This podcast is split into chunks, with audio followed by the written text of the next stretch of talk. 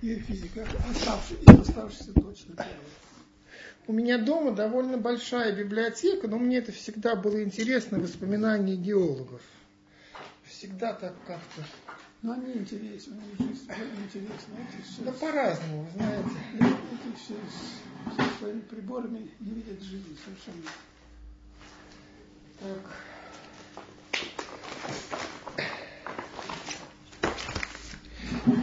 Это просто хочу вам показать. Вот так вот, наверное, более или менее.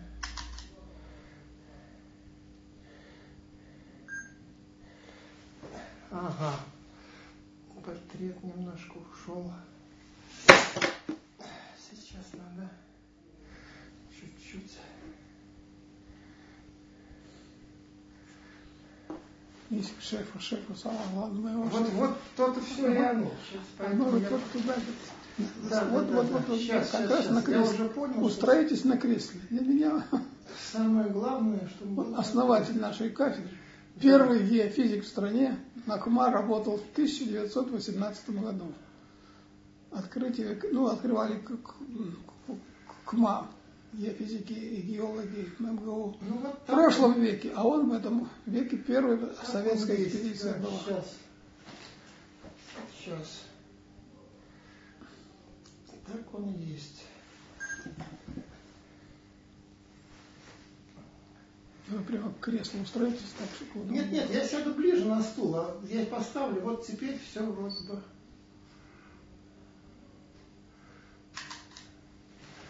Все вроде бы.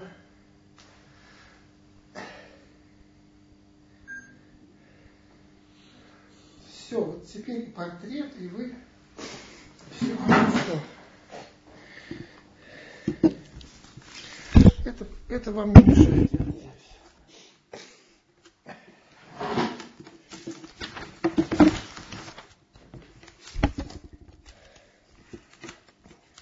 Простите, как имя отчество? Меня зовут Самодуров Юрий Вадимович. Вадимович. Да, Вадимович. Вот отец тоже геолог, работал в ГИНе с Яншиным. Долго.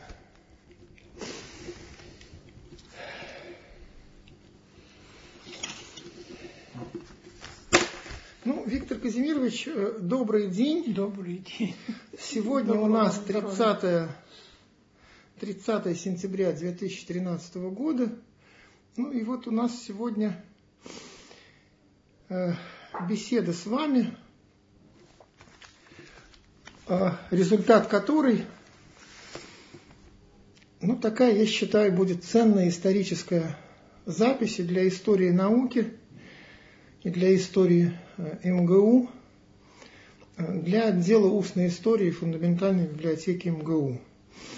Она будет стоять на сайте, и кроме того, на сайте вот этого отдела, и кроме того, ну, результат вот такой, если захотите, несколько, вот такая видеозапись, вот это Голицына с Михаилом Владимировичем я бе- беседовал, просто вам, Дарите. вам и вашим внукам и всем на память, внукам, да, детям, внукам и так далее. Спасибо большое. То есть результат будет и, и у вас в руках тоже. Я немножко готовился вот к беседе, естественно, с вами.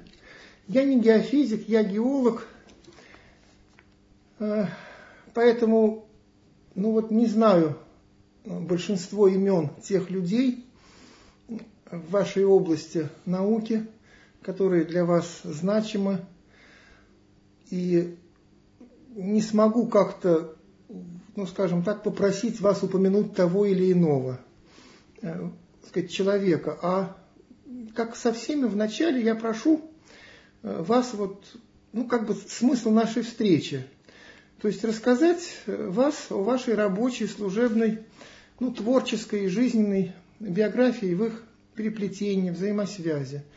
Вот, ну, об организациях и людях, в которых и с кем вам довелось работать.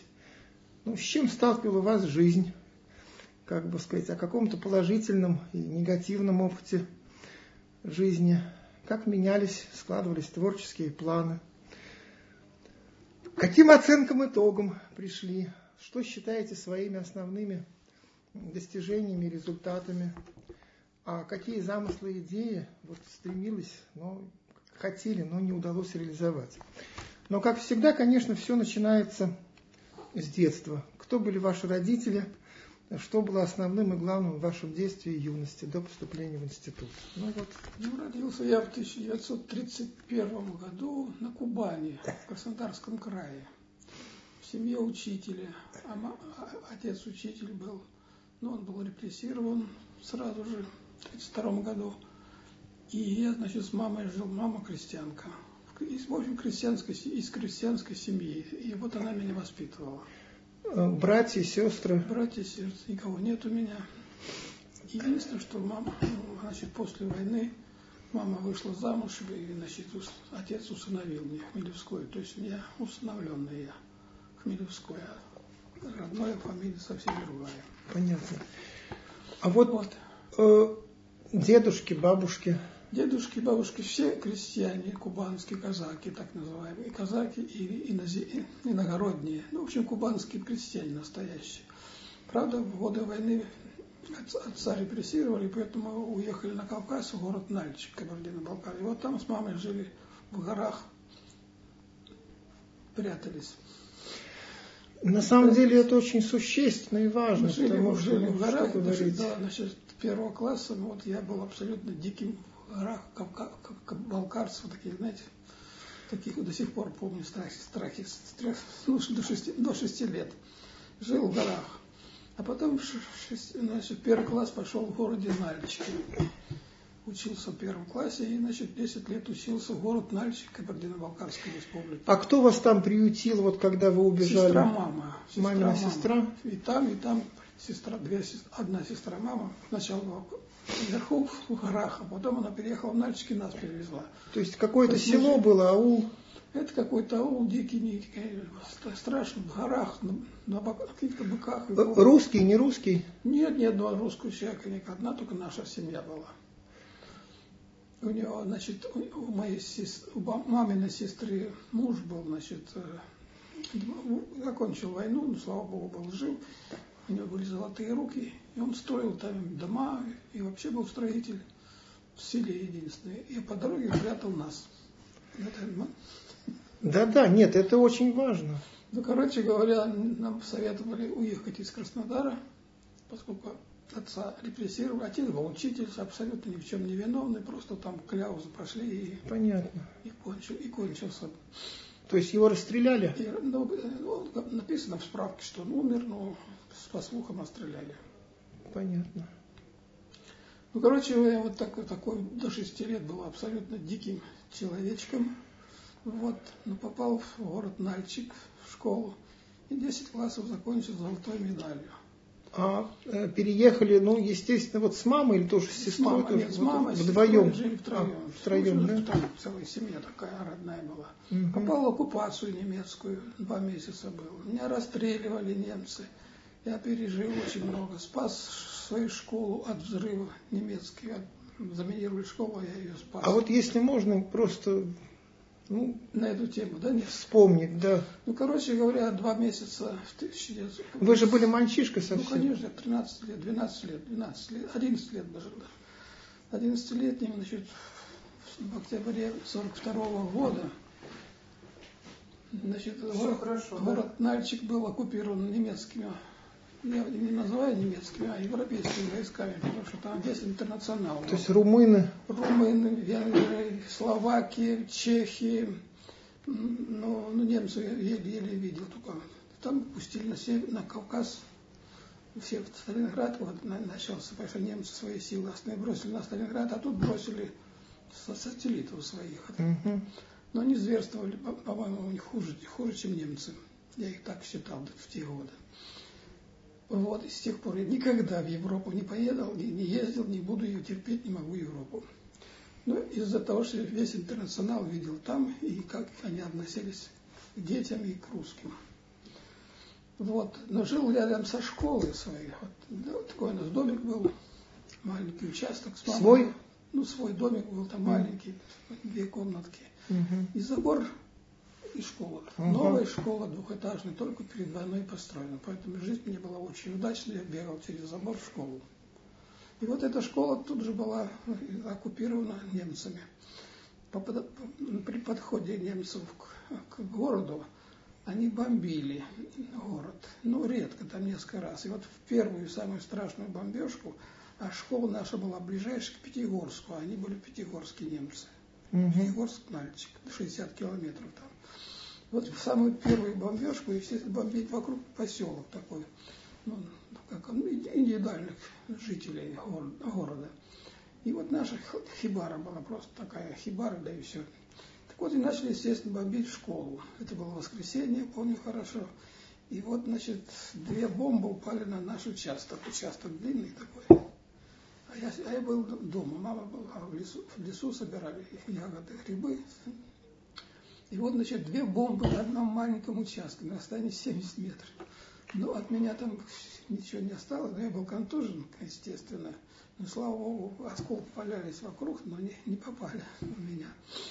И вот я пролежал несколько часов. Вы в домике были? Нет, я лежал, тут такая была теплая погода более-менее. Где-то я лежал там под забором, под школьным забором лежал. Но знаешь, что очень долго лежал, потому что все самолеты улетели, все уже там э, народ какой-то стал где-то ходить. Ну, потом через пару месяцев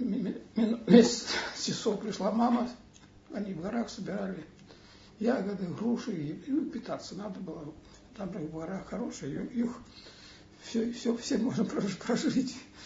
Вот, она пришла, я уже очухавшись, ну, я сказал, дала бомбу в одном углу и в другом углу. Вот длинный участок у нас был тоненький. Это вот первые, первые бомбы немцев попали именно на меня. Это первая мысль. А потом через три дня они пришли, вошли в город и школу поставили. Ну, воинские, воинские части заходили и жили в этой школе. Все их постепенно меняли. То румыны, румынская кавалерийская часть, то венгерские какие-то, там они разные, шинели, одела разный цвет. Там желтый, зеленый, синий, ну, немцы черные, это СС, а синие а, олигархи, ну немцы обычные, а там все цвета радуги, чтобы различать их друг от друга. Короче, то румынская часть, то венгерская, то какая-то словацкая, то еще какая-то, я не уже забыл. В общем, 5-6 национальностей, вся Европа была там. Я ее всю, всю видел, Европу. И поэтому больше никогда не поеду туда. Вот это первое. Ну, так жили бедно, поскольку мы были, у нас свой огородик был, конечно, вот частный такой маленький, вот этот такой длинный.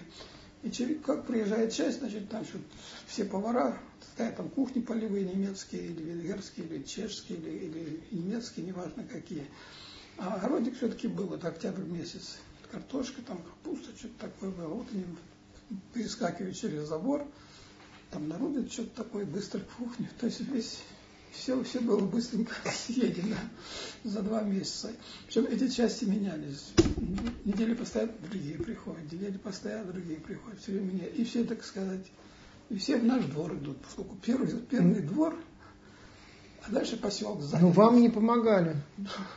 Чем помогать? Только все равно все тащили, тащили. Полностью все подушки, например, все утащили. Но мы живем, Едой не помогали. Да ну что какая там еда.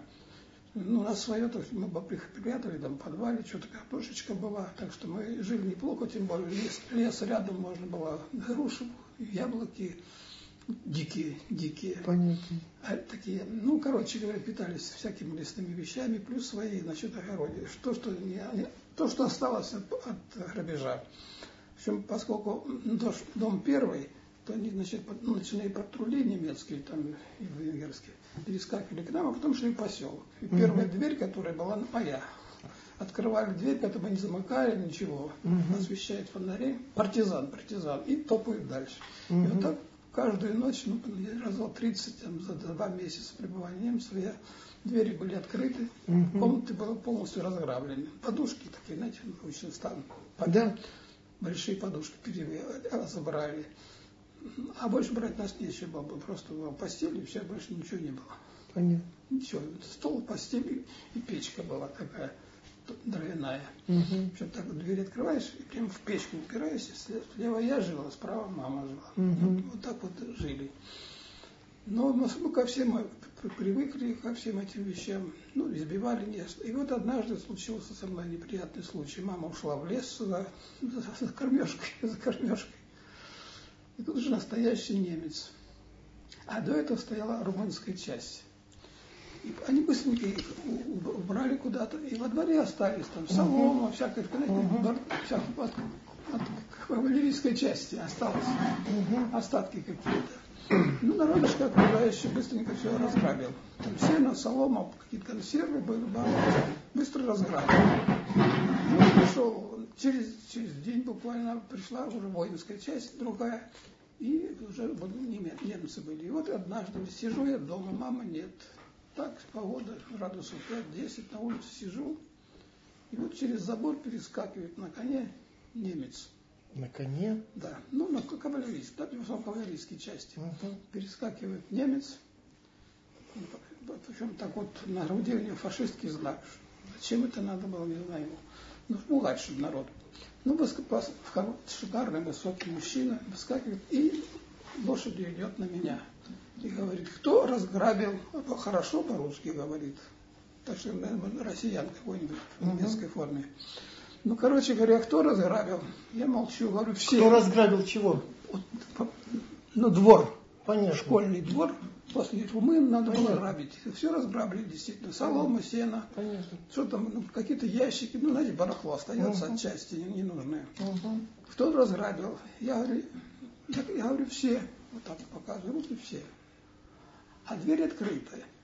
Он наступает на конем, на коня на меня, на меня и кричит, кто разграбил?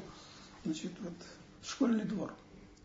Я отступаю, открываю дверь и смотрю, смотрите, у меня ничего нет. Это пустая комната, две кровати и печка вот так вот. Да.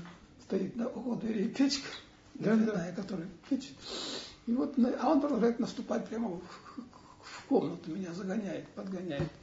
Я начал реветь, кричать, что, и начал орать, что все, все, все, больше я ничего не мог сказать. И говорю, посмотрите, ничего, я ничего не брал. А мать сказала, если что-нибудь возьмешь, я тебя Понятно. прибью. Понятно. прибью. Потому что так я неоднократно уезжали в воинские части, быстренько разграбили. Ну, там какая-то ерунда, ну, повторяю, ящики, солома, сено, что-то может быть, после кавалерийской части. Ну, короче, он выхватывает пистолет и стреляет в меня. Я упал. Думаю, То есть он попал? Нет. Я думаю, ну, значит, я думаю, рассуждаю, что такое смерть. Единственное, что я что он повернулся и перескочил забор, ушел в школу. Немец. Ну, тут я же был так совершенно, ну, конечно, он не попал, потом я нашел пулю гораздо выше головы, ну, просто он разозлился на меня, что я ну, то есть, орал. грубо говоря, пугал. Ну, пугал, ну, он пугал, ну, конечно, ну, пугал. Он не, не стрелял, пугал, но, во всяком случае, пуль был значительно выше моей головы, и потом я нашел дырку. Мне, ну, я что не знал это, я же думал, что меня пристрелили. Ну, вот я лежу и рассуждаю, что такое смерть. Но, но вижу, как, смерть, я говорю, а почему же он уезжает? И почему я жив? А почему я жив? И, короче, рассуждал, но, в общем, перестал. Через несколько часов мать пришла, я ничего не говорил, молчал, да. лежал. И она не пыталась, что случилось. Я говорю, да ничего. Ну, в общем, часа через 4 опять я чухался. Короче, два, дважды я был полностью контужен.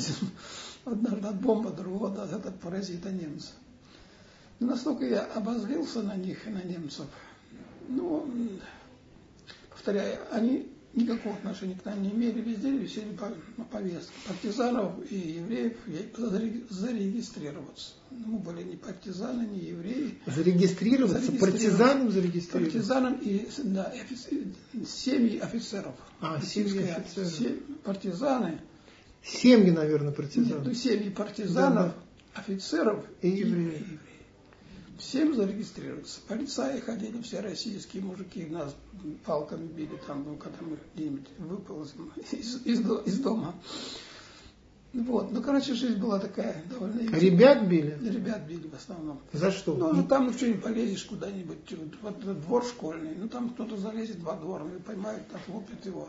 А во дворе там все-таки стоят как кони, стоят какие-то ящики, консервы, ну, кто-то хочет... Понятно. На, на этом, так сказать, закончилось. Зато я отомстил им. Значит, они жили, в оккупации было двухмесячно, два месяца. как раз под новый 1943 год они начали отступать. Сталинград там уже их зажал, и они вынуждены бросить Кавказ почти что, так сказать. А наши за городом Нальчиком поставили заслон, чтобы не пустить их на, на Закавказье. И эти два месяца не могли прорваться дальше, стояли в Нальчике последние передовые, передовые части. То есть еще вот жандармерия только-только вступала. Все. То есть мы были в, при, при, при, приграничной при, военной зоне. Да, да, да. Только отдельные жандармы там появлялись, а вот рядовые, так сказать, войска стояли. Ну, короче говоря, в ночь на 1 января 31, 43 -го года мы начали отступать постепенно. Я смотрю, ну, а мне все видно, школа на глазами, шикарная двухэтажная школа внутри поселка такого, ну, ледобитного, ледобитного поселка. Ну да. Скверного. Вот. Я смотрю, приезжает как раз 31-го машина какая-то, ящики какие-то, и начали в школьный подвал затаскивать ящики. И тащат, тащат, тащат, тащат, тащат. И таскали, натаскали. А в, в дальнем углу школьного двора был такой сарай какой-то там. Ну, да. метров 200. Он такой школьный двор большой, громадный а, такой угу. двор. И посмотрю, провод провели туда, в сарай. И уехали. Вот. Потом началось, значит, э, начинается, а далее ряд, ряд, недалеко от нас проходит шоссе Нальчик, Пятигорск и дальше. Там только по дорогам можно проехать, и в горы везде. Вот по этому шоссе смотрю, мы, мы смотрим, все назад. Ну, так и решили, ребят, нет, бегаем, обсуждаем, значит, убегают немцы. Вот, ну, убегают, слава богу.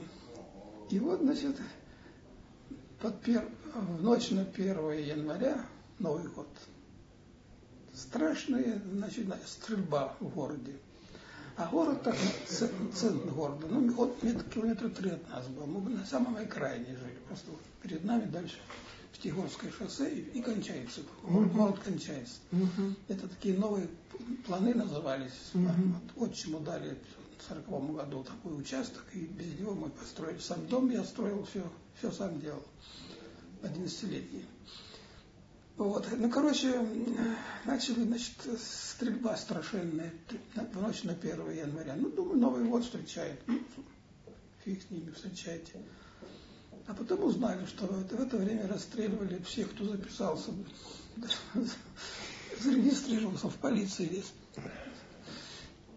Семьи были расстреляны. То ли 12, то ли 20 тысяч, я могу соврать, но во всяком случае там... Тысяч? Тысячи расстреляли только полицейские, ну, чем наши стреляли полицейские. Вот забирали по спискам, которые... Наши стреляли, да? Ну, там немцы, румыны, все, все, все стреляли. Я, конечно, это был в другой города, не знаю, но знаю, Понятно. что и вот моя сестра, мамина сестра, которая нас спасала, тетя. она жила, тетя, жила в городе. Угу. Отец, муж ее потом нас спасал, обычный сержант, такой прорядовой человечек. А соседи сказали, что он офицер. Сержант в смысле в армии? В армии, ну был в армии. Ну, понятно. Потом, это, в, это, в это время был в армии. Понятно, понятно, да, да. Но соседи, все люди подлые были всегда и до сих пор всегда, ну, друг на друга писали. Вот у кто-то сказал, что она жена офицера. Ее тут же записали. Но она дошлая женщина, убежала к нам. Это все-таки три километра. И жила у нас в последнее время, не оккупации, последние никогда уже прошли слухи, что вот будут собирать всех этих. Начали постепенно собирать куда-то там какие-то бараки, а потом взяли всех и расстреляли. Это была страшная вещь, потому что абсолютно ни за что, ни про что, там такие были рвы противотанковые мы делали еще до войны вокруг города – громадные противотанковые рвы с, с другой стороны, со стороны города прохладного. И вот они были полностью заполнены этими. И город это маленький, столько А город людей. маленький, ну 150 тысяч сейчас, ну значит дорого 100 тысяч, 70 ну, тысяч. Столько есть, людей. Только это, по сути дела, чуть ли не третью, пятую расстреляли. Да. Это была подлость такая, что я просто не мог. То есть мы, мы быстро все это узнали, конечно. Да, а моя тетя пришла ко мне, и она, слава богу, осталась жива. Осталась жива. Ну вот прошло, прошло 1 января, я смотрю, что значит, школу бросили, там часовые стояли, школу бросили. Я говорю ребятам, давайте этот провод уберем. это же будут взрывать школу. Да, а в городе будут взрывы. Взрывали крупные здания. Да? Угу. Так несколько дней взрывали, взрывали, постепенно выводя войска, постепенно, так сказать, уходили. Я ребят, давайте выделим этот провод, а вдруг спасем школу. И вот мы как-то не было часовых, как-то там смена была, какой-то пустой двор, этот провод идет, ну, мы что-то соображали, что могут взорвать угу. какой-нибудь там машинкой. Мы взяли ее, вырубили метров 200 провода, утащили, выбросили куда-то далеко. И я сказал, исчезайте, не, вы, не высовывайтесь из дома, закрывайте двери. И вот так вот да, а потом, а я все-таки посматриваю, у них был дозор у ребят, посматриваю, действительно, на другой день приезжает какая-то воинская часть, там несколько человек, и начали что-то бегать вокруг этой школы. А уже третий день, уже последние войска, буквально последние уходят всю станцию. А шоссе шикарное было дальше, Пятигорск. Гул день и ночь, машины, студебекеры, все эти все чешские машины. Наши спускаются с гор на ослах, на коровах – быках. Угу. А тут идет вся техника европейская, особенно чешские студебекеры, какие, какие страшные машины. Ну, короче, идет такой вот шум, шум идет, и вдруг постепенно кончается шум, кончается, кончается шум. Это метр пятьсот было не видно, не слышно. Угу. Ну, короче говоря, смотрю, эти самые немцы побегали тут вокруг здания, а потом хлопнули и уехали. И буквально на другое утро пришли наши разведчики. То есть как раз вот, ну, самые последние mm-hmm. поручили взорвать эту школу, они побегали, побегали, и то ли не захотели, то ли не смогли, то ли наш провод спас, это я не знаю. Я, я ничего не понимал тогда, я сейчас не знаю, что я сделал. Ну, короче, на другое утро смотрю, российские, значит, спускаются с другой стороны с гор, типа разведка, человек 10 мужчин, мужчин. Ясно видно, что это российские, потому что немцы все одеты шикарно. Уже зима начиналась, и а наши такие полностью, полностью полуголые, в шинелях в обычных. Угу. Ну, короче, мы взяли и сказали, что школа заминирована, не подходите. Они поставили, значит, угу. мины, обозначения и двинулись дальше. Ну, короче говоря, буквально после, партиза... после разведки уже быстро вступили наши войска. И, значит, поскольку тут было написано мины, мины, эти разведчики написали какие-то палки такие, написали что-то такое то никто долго не вселялся. Дня три школа стояла пустая. Что все-таки зима уже настоящая, январь, январь холодно. И вот, значит, на какой-то пятый день, значит, пришли саперы. И вот они начали разминировать. Действительно, она была заминирована, действительно, школа была спасена, но кем никто, никому, никого, никого отдела нет до этого. Но главное, вселились значит, российские войска, ну и как-то стало чуть-чуть на душе спокойнее. Ну а дальше война, голод, холод, но это все нич- ничто по сравнению с, с мучениями. Ну, короче, несмотря на такое дело, я, значит, тут же закончил школу здесь золотой медалью. Через пять лет, конечно. Ну вот, понимаете, ну вот о школе немножко, если можно. Нет, понимаете? Откуда учителя? Сильные, слабые, вот ну, что-то учителя вот... были, я до сих пор да? Андреевна классно знаю. Но один факт совершенно убийственный. Так получилось, что мы вот эти два месяца не учились, естественно. Но потом сразу начали и закончили за пять месяцев, закончили годовой курс. Не пропустили ни одного года. Учителя все женщины были, абсолютно. Все женщины, директриса жила в школе, мы хорошо знали друг друга. Классный руководитель шикарная Анна Андреевна была, которая нас воспитывала в школе, были в классе моем последнем, 9 10 класс, 8 9 10 было всего 9 человек. В основном, ну и девочки, мальчики. Ну, короче, нас очень, так сказать, хорошо с нами вели. вели. И вот однажды, не было курса физики, я помню, после оккупации. И вот, значит, одна, ой, простите, до оккупации, до оккупации. Не, в сентябре мы начали, в сентябре проучились, потом в октябре немцы пришли, в ноябре немцы были, а в декабре, в январе мы начали учиться уже. Школа осталась целая. Ну, это уже, наверное, какой класс-то? Нет, это был шестой, шестой, шестой класс. 6, да, 6, да, 7, 8, да, это 4 года еще учился. Ну да. Ну, короче говоря, Короче говоря, что я хотел сказать.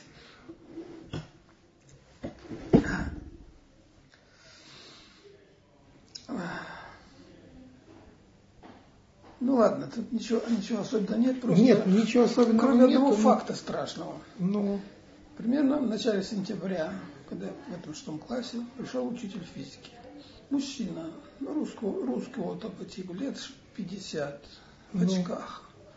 Такой крупный мужик. ну, И вот он начал вести физику. Ну, Все у нас женщины были, он один вел физику. Вот месяц, сентябрь месяц, один месяц. Ну, И вот он был абсолютный зверь. Он просто лупил линейкой каждого за это неправильное слово. Но обычный учитель. Ну что, зато женщин нас жалели и спасали от этого мужика. ну как же его не... Слушайте дальше, Ну, слушайте дальше. Пришли немцы. И он стал бургомистром города Нальчика. а, То есть его заслали заранее, поселили уже здесь. Бургомист города Нальчик. Марин, Марин все-таки бургомист.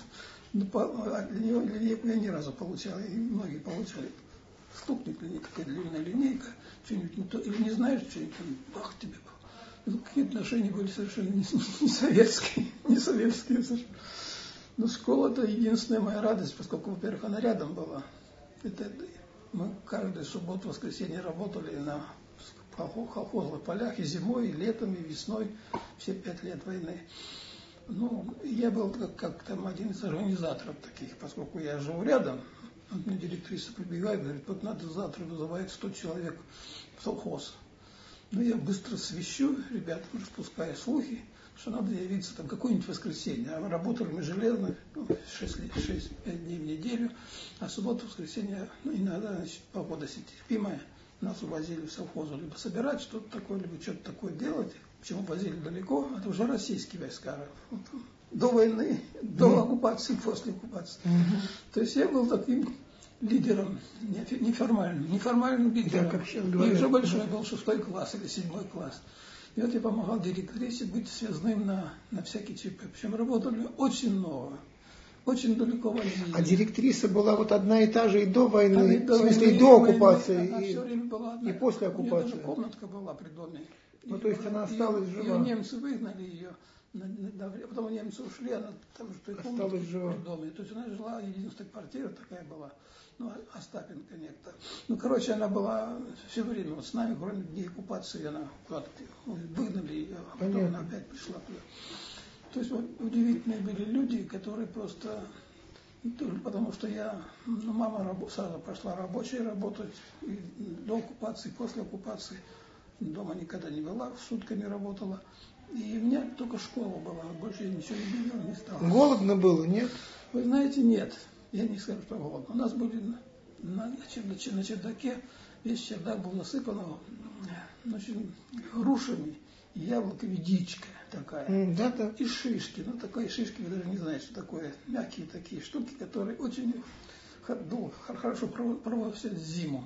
Короче, был полный чердак, во-первых. Потом кое-что картошечка своя была. Короче говоря, никакие, конечно, ну, конечно, пай- пайки там были какие-то маленькие, но мама работала рабочей на мясокомбинате. У нас там шикарный мясокомбинат был, немцы не взорвали его. Он снабжал прямо фронт здорово. И вот всякие, значит, кости иногда приносил. Понятно. Так что жили мы просто, я, я считаю, шикарно. И груши, и яблоки, все время их можно переварить, и достаточно. да. Это картошка была, а тут еще кости какие-то были. То есть, э, ну, ну, это повезло просто. Конечно, другие жили гораздо хуже, магазины не работали, все на рынке, все продавали вещи, но нам продавать, слава богу, абсолютно нечего было.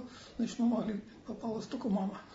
Мама спасала своим мясокомбинатом, а я, значит, груши ел, эти всякие. То есть я не, не, не чувствовал голода. Учился день и ночь, работал на субботниках и воскресниках, и был все время занят, как и мама.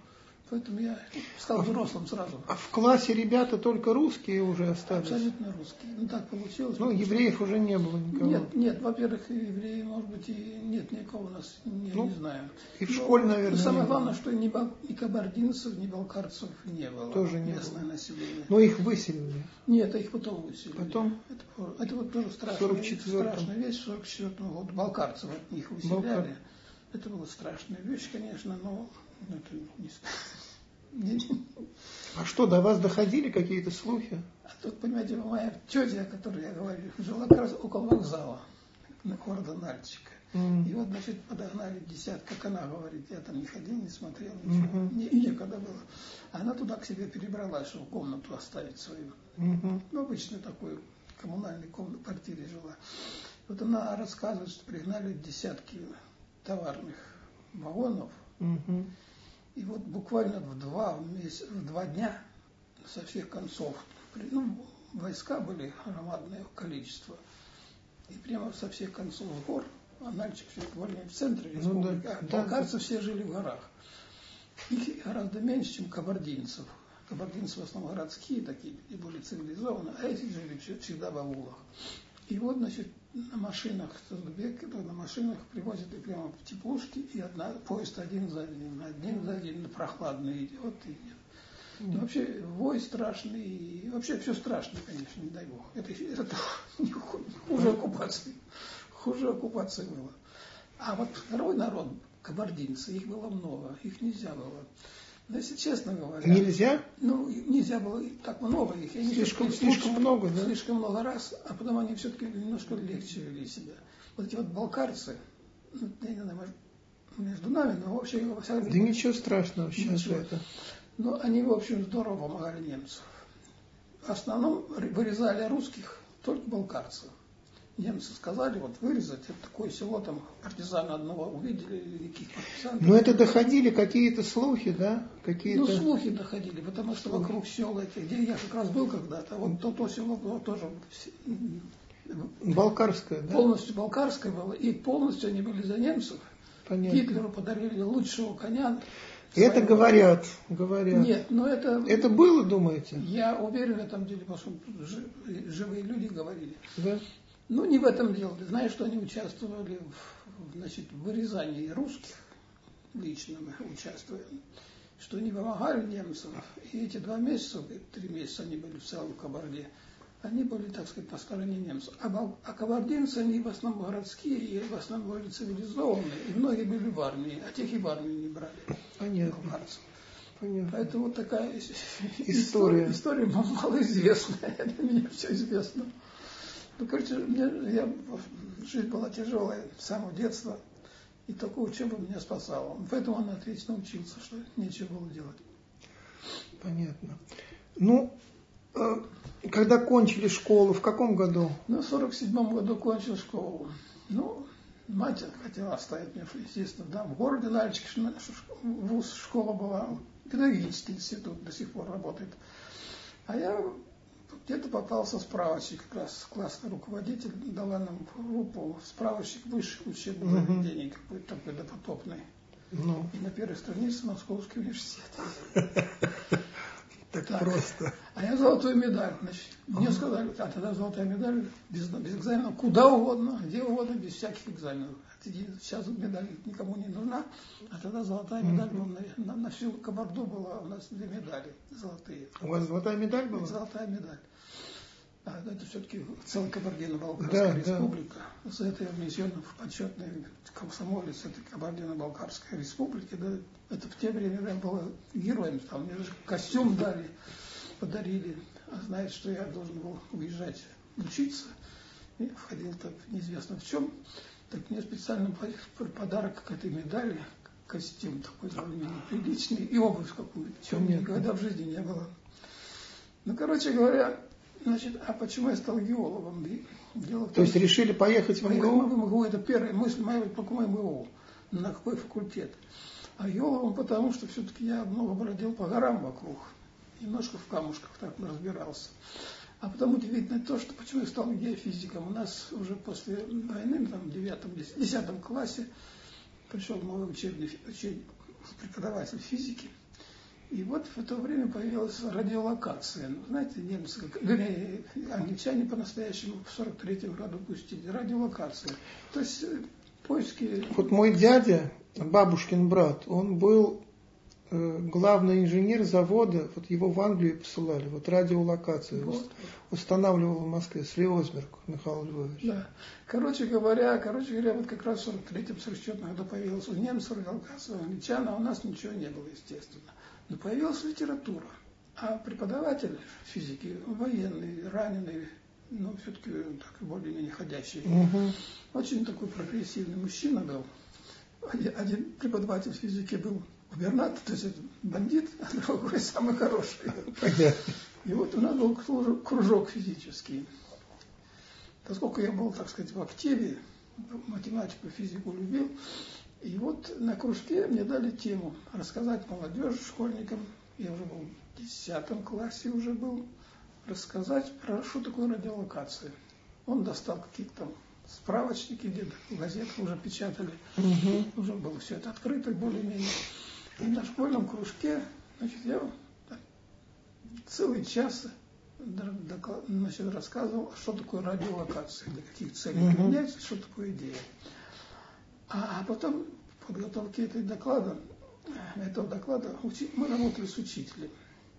Ну вот все шло о военной радиолокации. Uh-huh. А я говорю, ну а зачем, как война кончится, можно, надеялись, что кончится. Ну да. А, а куда же вы гражданки примените? А вокруг Нальчика горы, ну, по крайней мере, три четверти гора, одна четверть значит, ну, да, безгорная. Да. Вокруг горы, причем разные высоты, до двух-трех километров высокие горы. И вот я говорю, а вот как вы думаете, а вот можно от гор получить отражение и, значит, по определить, где лед, где снег, там же ну, да, снег, да, да. а потом некоторая залесенность отражение от леса очень плохое, от скал очень хорошее. Это уж мы с, ним, с учителем сами додумались. Угу. Они взяли получить вообще и помощью радиолокатора вести географическую такую съемку. Угу. Что, что такое географическая съемка, мы уж понимали, поскольку жили в горах. Понятно. Короче говоря, а это я посмотрел, когда справочник геофизик, э, справочник поступления в ВУЗ, нашел факультет геологический, написано на первом месте геофизика. Да? Только ее открыли, три года назад открыли геофизику, первый, первый вот набор, я в третий набор попал. Ну, я быстренько послал документы, аттестат зрелости, почему-то это можно было бы почте посылать, где-то там в июле послал или когда-то, и даже не ожидал, поскольку начал ну, пристраиваться. Мать пристраивала меня педагогический институт местный. Вдруг за неделю до, сентября, до 1 сентября приходит пишет, что вы зачислены. И вот я из, слез не могу говорить. Попал в университет. И вот ну, почему геофизика? Радиолокация – это типичный геофизический метод сейчас. Самый модный метод малоглубинной геофизики – это радиолокация. Да. И поэтому, значит, у меня была, во-первых, горная натура какая-то с породами. А тут уже я физиком стал в 10 классе. Поэтому так в жизни получилось. Ну, слушайте, вот приехали в Москву, в МГУ, из Нальчика, после Кстати, такой... мне было 16 с половиной лет. 16 с половиной? И попал, значит, по дороге, там, не по дороге, в общем, один, ехал с один студент, мобилизованный в армии, был мужчина такой, знакомый. И вот он говорит, я тебя довезу до Москвы, помогу тебе устроиться.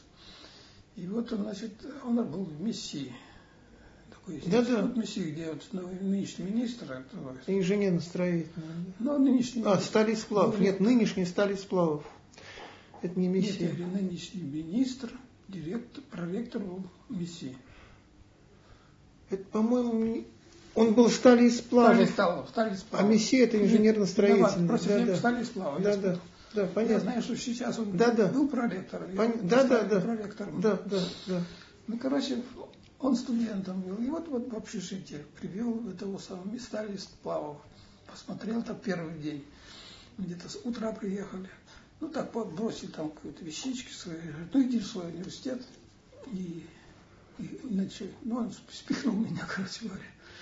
А день рабочий был, и целый день. Я прихожу на Маховой, это было на дело. На Маховой прихожу на факультет свой, паспорт, наверное, был, был же, наверное, паспорт. Ну, короче, был. Ну, там меня так вот схватили сразу. Тут же написали общежитие направление на Стромынке. На студенческое? Студенческое. На Стромынке Сокольники, тогда да, был да. студенческий Понятно. городок, там да. вообще вузовский городок был Москвы в то время. Угу. И вот, значит, пока я там часа три это оформлял документы, получил все документы, поехал, забрал свою там сумку и поехал в общежитие на Стромынке. Да, и поехал в направлении в Стромынке.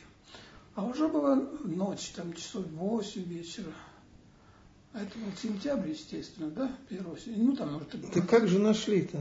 Это же... Ну, ну, ну, как, ну, это не важно. Тогда, тогда легко было искать. Это сейчас я ничего не могу найти в Москве. А тогда я мог найти все. Ну, короче, смотрю 8 часов, думаю, кто меня возьмет? А уже это было, хотя конец августа, но еще было очень тепло. И там, в общем, знаете, ну, короче говоря, на за, за Сокольникова на лавочке, там парк маленький, да.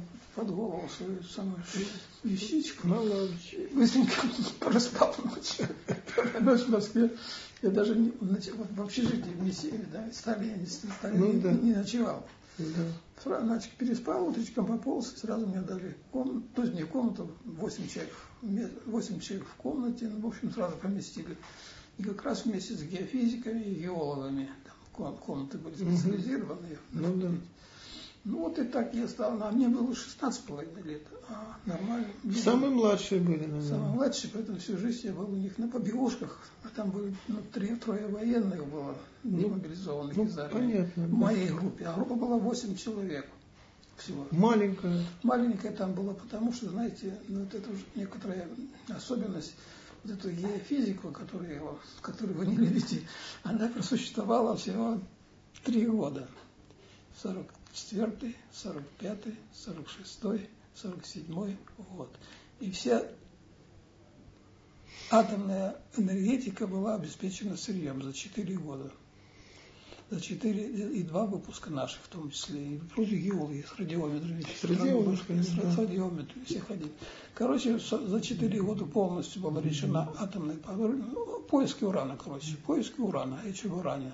А ведь, знаете, атомная бомба только 2% урана приспособлен 92, 92 номер к урановой промышленности, остальная сырье не используется особенно. Мне казалось, Поэтому вот кто-то... найти очень много урана, чтобы одну бомбу сделать. Из Виемса какой-то бывший, он бывший военный, вот он придумал вот эту радиометрическую съемку аэро.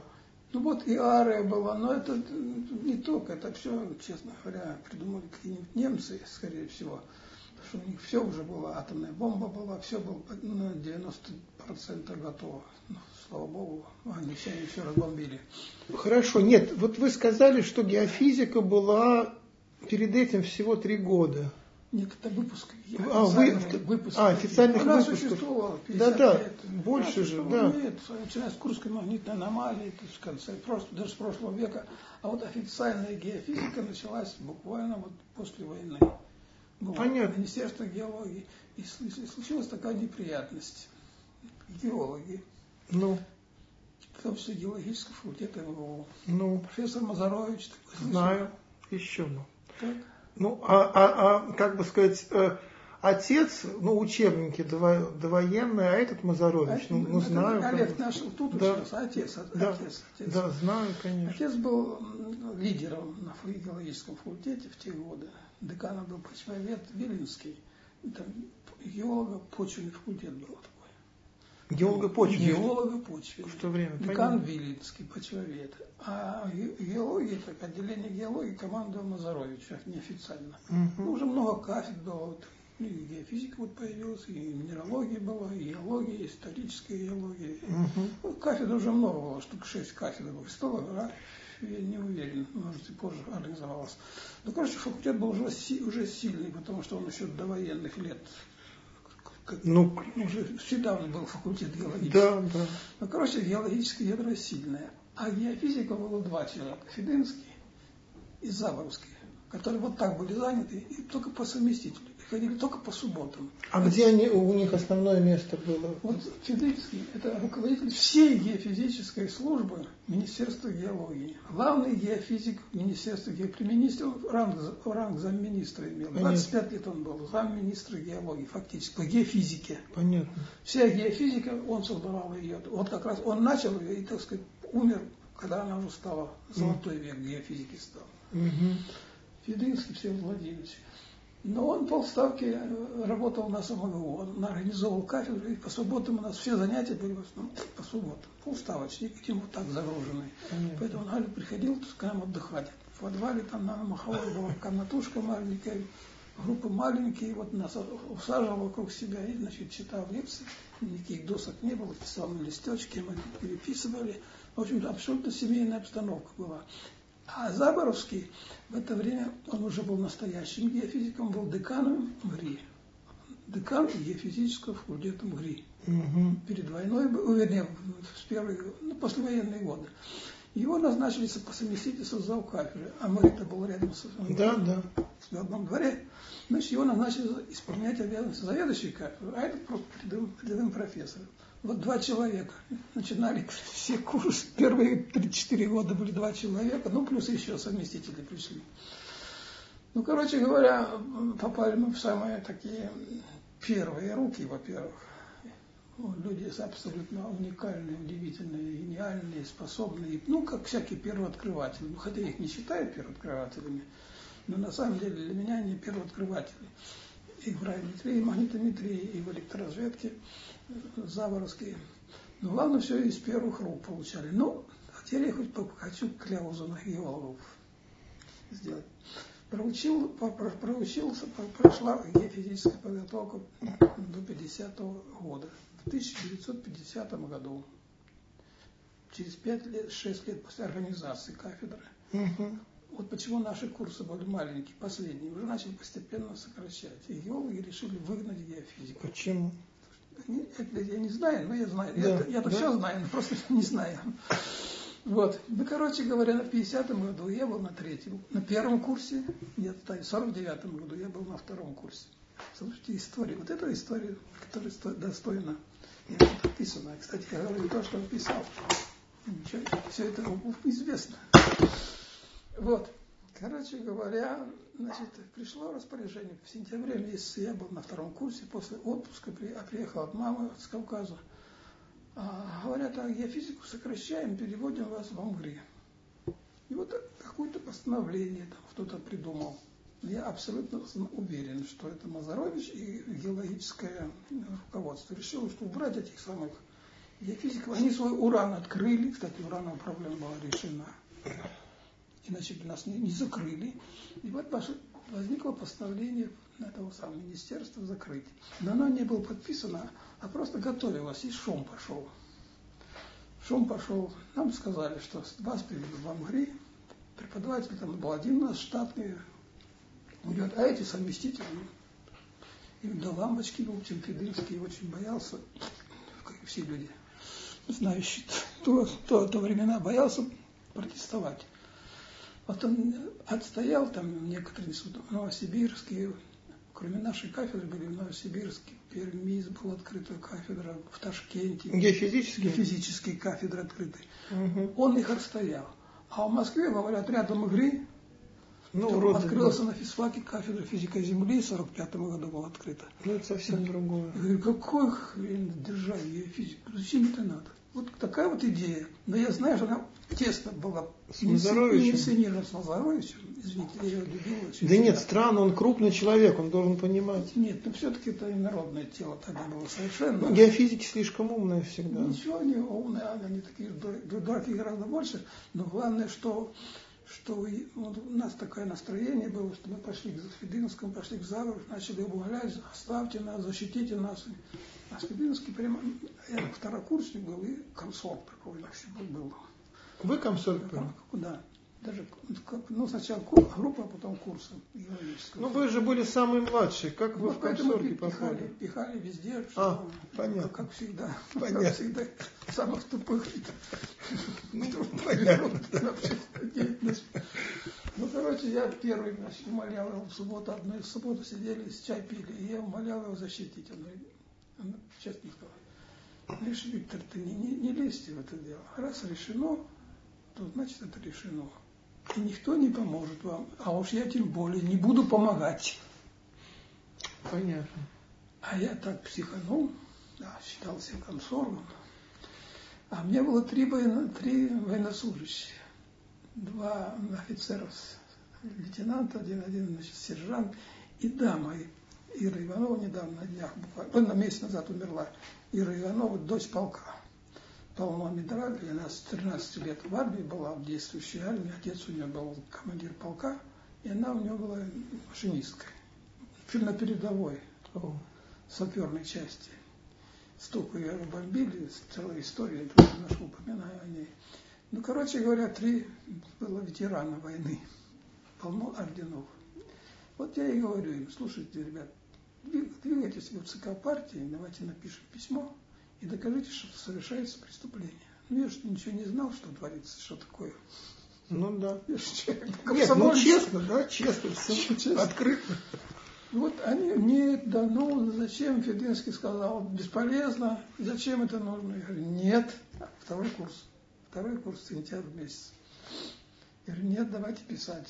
Ну, конечно, сами мы ничего не толковали, а сели с Забровским, с Фединским, они написали, говорят, но никому не говорите, что мы писали. Понятно. Ну, короче, они нам диктовали, что такое геофизика, как это нужно, что это будущее без нефть, без геофизики нефть не будет, что геофизики уже решили атомную проблему. И, в общем, это существенная вещь. И считаем, ну, короче говоря, а дальше мы написали, мы, комсомольцы, хотим... Кто подписал-то? Мы подписали подписали эти, не в этом. Но ваша подпись была? Нет, моей подписи не было, там так было сделано. Написано письмо, продиктовано ими, отредактировано нами, да. написано по-студенчески. Да. Так. И написали три фамилии, вот как раз три, три, три фронтовика. А. И я внизу написал Комсомол, это Сидоров. Ну, подписано три фронтовика. Понятно. Со своими должностями. Со Понятно. Своими а самое главное, они напросились на прием к инструктору ЦК по промышленности. Угу. Они долго добивались, сюда ходили в приемную с этим письмом, как нам побыть. А ему говорят, проведать по почте, они говорят, не хотим, мы хотим поговорить. Угу. Он взял и принял инструктор по промышленности. Mm-hmm. Самый, так сказать, ну, да. самую геологию. Это же промышленность, никакой геологии не было, ничего. Ну, да, да. да. И вот они ну, ребята толковые, ну и взрослые были, и письмо нас обучили. Толковые, да. То есть уже второй курс знали, что такое физика, какая перспектива. Ну да. И вот они сели с этим инструктором, а тот, конечно, абсолютно профан, геологии, геофизики был. И он два часа их держал и пытал, и обучался. И столько вопросов задал им, что они многие, естественно, не могли ответить, но вообще отвечали, как будто бы, ну, когда? Да, а то, что это студент второго курса, этого не колышет. И так объяснил, он берет трубку и звонит куда-то. Ну, это под министерство, как ребята говорят. И тут же говорит, вот у вас такой приказ есть, вот МГУ, там геофизики, все расставал. Вот ты говорит, ну подождите. Он что-то говорит, а трубку держит. Но тебе отвечает, да вот лежит, мы ну никак не подпишем, некогда. Мы подпишем министра сегодня, подпишем вот так. Они думают, что да, да, требует немедленно закрытия, а тут лежит бумажка. Так он говорит, немедленно порвать ее, закрыть, и чтобы об этой бумажке никто не знал ничего. О, о приказе, о приказе. Вот это об ликвидации. Пока наши приехали на факультет, уже известно, что никакого закрытия нет.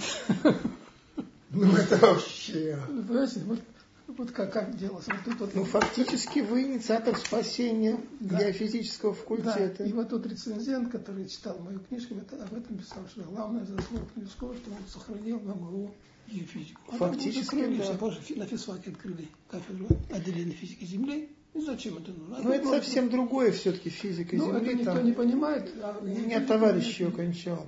Я физика, все равно я физика. Ну вот, короче говоря, я спас. Ну не я, конечно, они спасли. Нет, ну инициатор вы. Ну, инициатор я был по комсомольской линии. Ну, по душевной комсомольской. По душевной комсомольской. Ну, короче говоря, короче, вот такая вот была история. Только в молодости такие вещи удаются. Ну, а потом безграмотность, если знал. Как-то, как Нет. Ни мудрости никакой не было. Они боялись. Не в этом дело, а вот как раз отсутствие страха и чувство правоты. И вот это чувство нового, вот это, и чувство нового, и чувство как сохранилось. Но, кстати сказать, этот метод радиолокации был первый я на студенческой группе, когда я стал на третьем курсе учиться, и я начал ее уже тут толкать радиолокацию. У нас был преподаватель доцент Крылов, радиотехнику читал. Вот я его говорю, давайте применим радиолокацию для геофизической разведки. А он очень грамотный физик был, после армии, конечно. Но он говорит, так это все известно. А оказывается, в зарубежной литературе уже, так сказать, идеи пошли, что радиолокацию надо для геологии применять.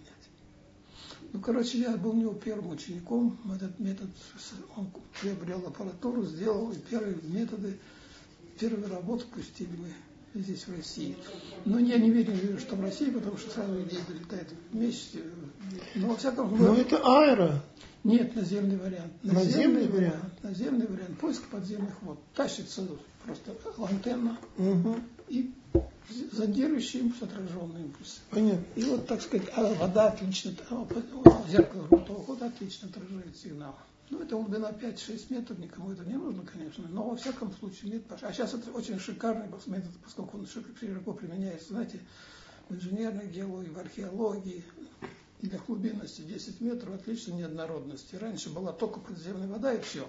А сейчас такая чувствительная аппаратура, что они 10-метровую толщу прямо прозвучивают вот сходу. Угу. Воздушная съемка, конечно, есть, но она очень неразрешимая. А тут ты прямо тащишь, тащишь антенну со скоростью пешехода, полуавтоматически, сейчас цифровая запись, прямо строится такой гео, ну, радионетрический разрез будет, Понятно, так, да, ради, да. радиологический говорят. Да. А дальше стоит немножко мозгами пошевелить, обнаружить контакты, сбросы, литологию, смена, а уж там, где вода появляется, там сигналы отличное отражение. Ну, для четвертичных съемки. Четвертичных да. и вообще да. вот такая, ну, мы называем это малоглубинная геофизика. Короче, я был в истоках малоглубинной радиолокации, а сейчас самый модный в инженерной геологии, в археологии и вообще всякие дела.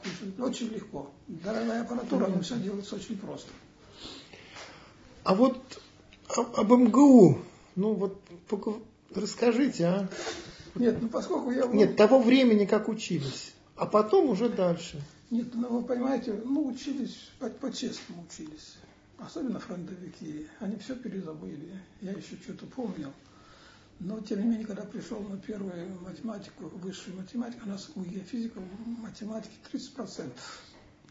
И математика до сих пор читает физфак. Ну, Мехмат, преподаватель Мехмата, и они пытаются на своем уровне читать. И у вас так читают? И у нас так читают. До сих пор читают. Наши студенты воют, ноют и убегают. И когда вы учились, тоже так читали? Ну, просто учебный план составили такой, эти вот человек, что они считают, что в отличие от геологов, они должны знать хорошо математику, а тогда чувствовали, что будет информатика, что будет электронная вычислительная машина, а без этого ничего нельзя сделать. Ну, короче говоря, на первых математических э, занятиях я ничего не понимал. Эти ребята сидели вообще как птицы. Вообще эти обсуждаем, что ну, такое, да. начинаем катастрофу учить. Ну, короче, первые месяц для меня было убийственное. Я ничего не понимал высшую математику. Хотя был отличник, любил математику и решал в школе задачи все запросто совершенно. Катастрофа. Но совершенно было плохо. Но все-таки мозги чуть моложе были, и я стал раньше их понимать, извините. Потом консультации нам начали оказывать, видеть, что тупицы не, не, ничего не понимают. Хороший преподаватель, ведущий семинары. Угу забыл как звать, ладно. Но во всяком случае, что-то же через два месяца все прояснилось. Все да. стало как божий день ясно. И этих мы научились. Мы здорово мы работали в общежитии. У нас как раз все геофизики, семь человек, восьмой геолог был. Угу. Вот сядем вечером и начинаем значит, решать задачи, а там главное набить руку на задачах, решение упражнений. Да, а остальное теория как-нибудь приложится. Ну, короче, мы быстро выползли. И потом они как пошли пятерки, и так до конца пятерки по математике. Чудо. Ну, мы учились здорово, конечно. Халтурили очень мало. Денег не было, жить -то тяжело было. Работали очень много на стороне. Разгружали вагоны, кинофильмов, массовки снимались. То есть э, активная такая жизнь была, и зарабатывали деньжат. Мама мне ничего не могла, честно говоря, помочь просто. Ну, иногда пришлет посылку там с чем-то. Ну, но, во всяком случае, я подрабатывал здорово. Но не только я, а фронтовики тоже, у них тоже надо семьи содержать, так они работали вообще вкалывая. Поэтому очень тяжело было. То есть у них уже у кого-то семьи были? Ну вот, э, ну, нет, попозже немножко, угу. к пятому курсу по семьи. Ну, короче, не в этом дело. Все-таки стипендии маловато, мягко выражаясь. так и на одну степени прожить. Не Очень проживешь. Но все-таки можно было проживать. Иногда, когда мне не, не было работы, и мама посылки не присылала, я никогда не чувствовал ни голода, ни холода, мне было все равно.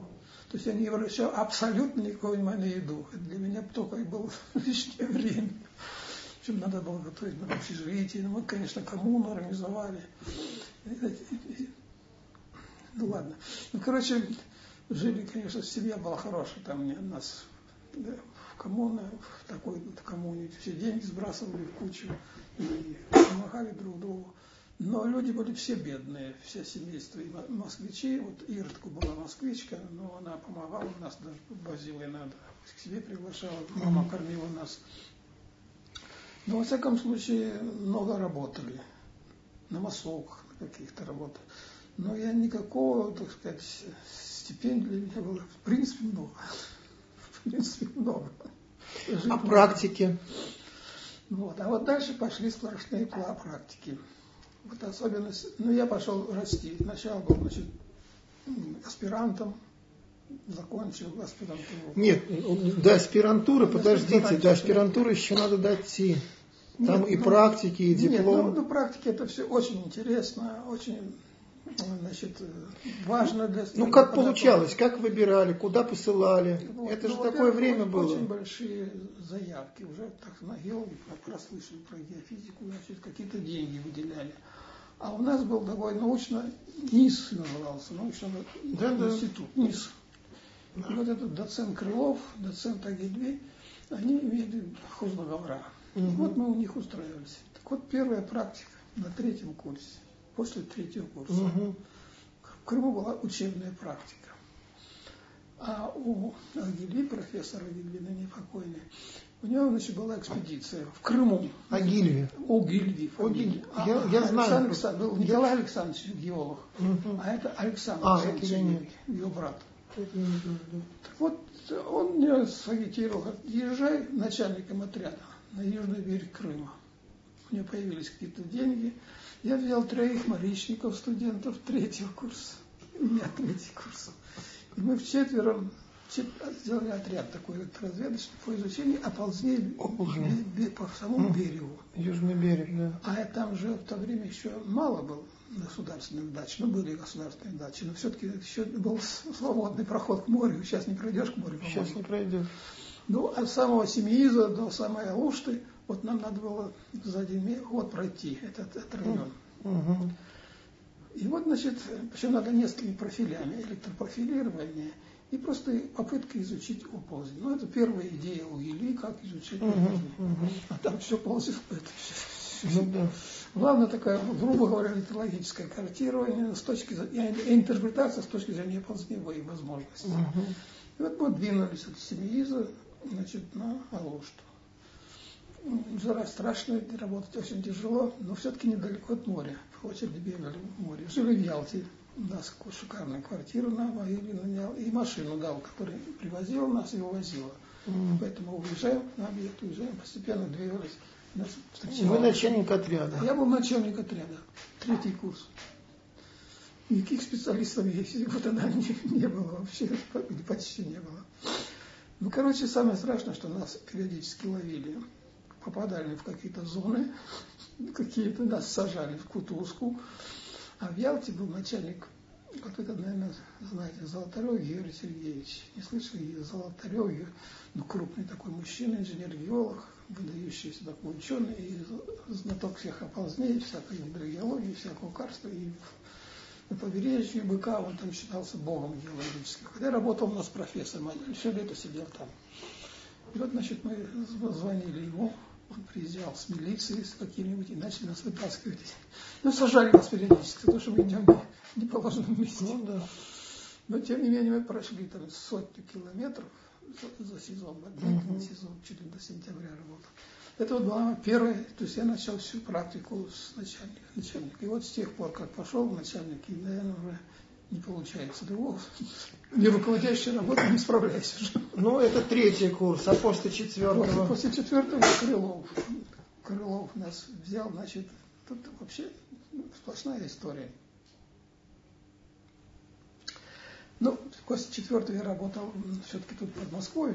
Вот эту радиолокацию свою продолжал с Крыловым вместе развивать радиопросвечивание, ну, другие всякие варианты с радиоволновами. радиоволновами. Ну, быстро закончил пятый курс. И меня сразу же... А диплом? Ну, диплом я написал с Крыловым по подземной геофизике. Понятно. Работали в московском угольном бассейне такой Новомосковск город, лазили по шахтам да, да, да. и вели, вели разведку, радиоразведку из шахт, радиопросвечивание, Понятно. выделение обводненных зон, там же очень, очень сильная обводненность и страшные аварии, только из-за воды. И поэтому там горных ударов не было, и все таких, и, и, поскольку мало, мало, малые глубины, ну, да. низкие, там 100 метров, 200 метров, но там все вода портила дело, и прорывы, и карстовые зоны, и сбросы, и тектонические нарушения, и все это обводненное, и все это реагирует на радиоволны. Поэтому столько там интересного Крылов, наш доцент, придумал и выдавал, mm. и что-то помогал, и что-то так выявлял. Но, ну, по крайней мере, такая так называемая сейчас это подземная геофизика, или шахтно-угольная, шахтно-угольная геофизика, вот такая есть. Немножко знаю, то есть нас как ну, чуть-чуть учили. Ну, да. во всяком случае, мне неоднократно приходилось этим заниматься, но во всяком случае в этом что-то есть, но трудно было. Ну, а дальше закончил пятый курс, ну, получил, значит, направление. Ну, кончили хорошо? Нет, ну повод отлично, там красный диплом, все это. Да? Но, ну это вы так рукой машете, нет, а это же... Нет, ну красный диплом, ну и что? Да поскольку я еще вертелся на глазах, и всякие комсольги, там, секретарем бюро был, курсового по комсомольской линии, и отличники, и значит решили оставить меня в аспирантуру. Начальство решило. Я-то устроился на, на, на работу куда-то, гидропроект не брали в Москве. А они решили, нет, давайте в аспирантуру. Значит, оформим документ. Проходит месяц, проходит два. Вызывает мне партор факультета. Виктор Дорогой, извини, пожалуйста. Папа расстрелян. Нет, твой отец. Я говорю, то, то ли умер, то ли расстреляли. А тогда я больше ничего не знал. Он вот не, не проходит, не проходит, не проходит. А тут даже не она поймал то ли Федынский, он все-таки он был замминистра. Ну да. Он то ли к ректору пошел, то ли что-то, ну, в общем, все это я на, на тихую делается. Я начал собираться переезжать. Я еще жил в общежитии, начал собираться в гидропроект ехать, перебираться. Кто-то там сосватал. Это, значит, прошло месяц. После разговора, после того, как меня вызвали, потом, значит, смотрю, вызывает меня в деканат. Говорит, все нормально, давай быстренько оформляйся, быстренько в общежитие. То есть быстренько переезжаю в новое здание. Его открывалось в 1953 году. И я был первый аспирант, который имел вот такую комнату. Тогда был аспирант, давали комнату в зоне, в зоне В. То есть это Федынский, да? Думаю, кроме него никто не мог, потому что он настолько был известный, что-то такое, а может кто-то еще. Ну, короче, я не пытался особенно узнавать, то я не мог, как его. Да никак не узнаешь. Ну, я спрашивал Федорович, а почему меня взяли? Он, ну, мало ли почему, все бывает. Вот так как-то. Ох, Господи. Ну, короче говоря, я попал в аспирантуру. Она, а к кому? Ну, к Заборовскому. Заборовский с удовольствием взял меня, он крупный профессор в области математики, первый геофизик, электроразведчик. электроразведчик. Он играет магниторазведчик, а он электроразведчик. Он был, взял со мной, тем более он меня, за мной следил, помогал. Но поехал я вместе с, с Крыловым, с другим доцентом, Туркменский канал, знаете? Да. Туркменский канал. Конечно. Каспий да. Амур делали. И вот геофизики начали геофизики. Там руководил этой экспедицией геолог геофизическая, естественно, громадный генерал-лейтенант НКВД какой-то, который меня спас потом. Ну, короче говоря, нас бросили чуть не в центре пустыни, ну, на, ну, конечно, на этом самом, ну, на воде, как это называется, забыл. Ладно.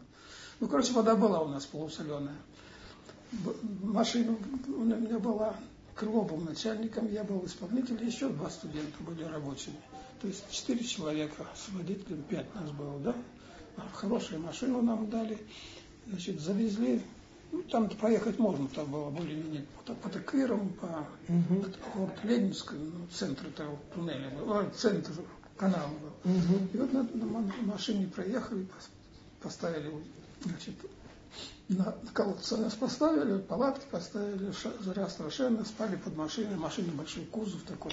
Ну, вокруг никого? Никого абсолютно, 100 километров ни одной души. Только хорошо на колодец поставили. Ну как называется? Колодец, в общем, колодец. Ну колодец. Колодец, причем где-то да, как да. раз в середине туннеля. Ну там километров 500 до Ленинска, а всего угу. тысячу километров, по-моему. Угу. Что-то где-то близко к середине. Угу. Жара страшенная. И вот эту радиолокацию и, и все, что с радио, мы начали применять поиски подземных вод. А там же вода то соленая, то чуть-чуть мало соленая, то вообще почти пресная, то вообще ничего нет. Угу. Настолько все-таки там песчано-глинистые породы, они очень такие... Ну, линзы такие. Ну, линзы все-таки линзы. Колодец на линзе, почти, почти пресная вода была. А совсем рядом другой колодец. Там Другая линза, абсолютно, да? абсолютно не, пи, не пьющийся, абсолютно ну, да. минерализация. И вот мы картировали это все, и по пустыне ползали. Машина стояла, мы на руках все таскали приборы и вот изучали радиолокации. Ну жара же дикая. 40 вообще. градусов, ну страшно. Мы работали, конечно, в основном ну, утром рано, ночью, а, ночью, кстати, ночью холод собачий был всегда, хотя это лето было, мы целое лето работали. Нет, работали мы два месяца. Ну, короче говоря. А на чем готовили? Кизяк? Ну, Кизяка нет? Кизяк был, что-то что привозили, нам что-то добрасывали, поскольку мы, это Бензин. был номенклатурные работы. Нам То есть все-таки обеспечивали? Вертолет привозили. А, там, даже так, да? Продукты привозили, потому что машина ездит э, тысячи. То есть обеспечивали, да? Нет, мы были на полном обеспечении, жили шикарно. Все, кроме жары страшной и, значит, и всякие боялись этих самых. Тарантулов, Тарантулов. разных. Ну, у нас были кошмы, сразу спали кошмы. Угу.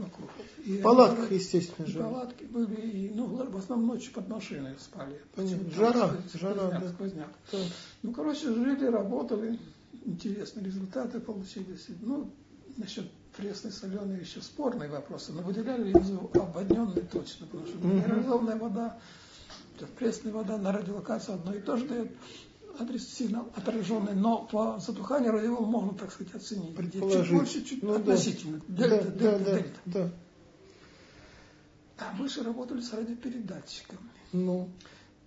То есть мы пускали в эфир радиосигналы. Ну да. У нас было разрешение в радиоинспекции на одну частоту.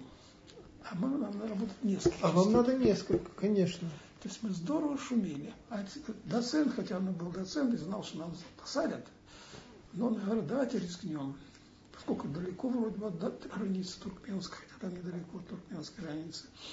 Ну, короче, мы работали не на одной частоте, на двух, трех. Надо вот, чтобы минерализация Ну, всегда разные должны быть. Да? Разные частоты. Конечно. Ну, у нас штук пять частот. Был шикарный передатчик военный, шикарный, маленький. Такой миниатюрный, конечно все портативное, потому что на аккумуляторах, приемники шикарные были, то есть все у Крылова было, он молодец, все добыл, угу. трофейное, все было на уровне, совершенно, на совершенном уровне мировом угу. из трофейных материалов. Угу. Ну, короче, месяц проработали, все были рады, довольны. Вдруг однажды спускается вертолет. А вертолет не приходил там раз в неделю спускаются в вертолет. Уже вертолеты были? Вертолеты были, уже, уже вертолеты были. И маленькие самолеты были. Маленькие это да. Вы знаете, может быть, я вру, но во всяком случае... Ну, не важно. Прилетели. Какой? А, нет, самолетик прилетел. Да, самолетик скорее. Несколько да. пограничников с винтовками и к нам. А больше 100 километров не надо до живой души нет. Значит, ну, к, да. к нам. Лейтенант говорит, вы нарушаете такой, такой, такой, такой, такой закон. Крылов говорит, нарушаем. Кто вам разрешил? А вот разрешение есть на одну частоту. А это мало, надо на все частоты. А мы думали, что может. Ну да, тут дурачка. Тут дурачка. Ну, он, значит, говорит, ну, да. Он говорит солдатам, уничтожить передачи. И тем, тем самым прямо, Что, реально уничтожили? Уничтожить передатчик разбили передатчик, Кошмар. но они понимали, где передатчик, где приемник, приемник оставили. Разбили передатчик, и говорят, мы вас арестовываем, что вы, вы не знаете, чем вы занимаетесь, что вы такое занимаетесь. И, ну, давайте для разъяснения я, пока ребят, мол, оставьте нас, а студенты и, и значит, доценты. Говорит, мы вас вывезем до Ц... Э, в Ленинск, обсудим. То есть Крылова? Крылова. Угу. А мы, значит, а вы здесь пока... Мы сидите, делать нечего без передатчика. Ну, да. Мы сидим, загораем. А Крылов, значит, ну, он был довольно опытный человечек. Не знаю, что он там делал, куда он попал. Но он быстро сообщил в Москву, зав кафедры был туда Заборовский, и быстро сообщил во все органы, поскольку мы были на там, номенклатурной, где физики единственные там были ну, да. среди геологов. Короче говоря, не прошло и трех дней или четыре дня. Приходит самолетик, выходит из него, в Заборовск, из Москвы привезли его. И вот тогда, может быть, слышали такую историю. Геологам дали форму геологическую. Да, да, Он конечно. генералом. О! В генеральской форме был. Значит, генеральской форме первый выползает Заборский. За ним Крылов, так еле-еле трясущийся выходит. За ним выходит генерал-майор, генерал-лейтенант, руководитель всего Туркменского канала. МВДшник. Угу. Ну и там солдатики где-то встают. Все-таки много народу. Ну да. Ну, короче, нас привезли. А когда Крылова брали, они сказали нам, что мы вас тоже арестуем, только, мол, следующий раз. Ну Сначала да, одного вот арестуем, а потом вас арестуем. Вы да. никуда не денетесь. Да. Сидите спокойно, ждите, что сидите, мы вас заберем. Ну заберем. Да. Ну. Входит такое начальство.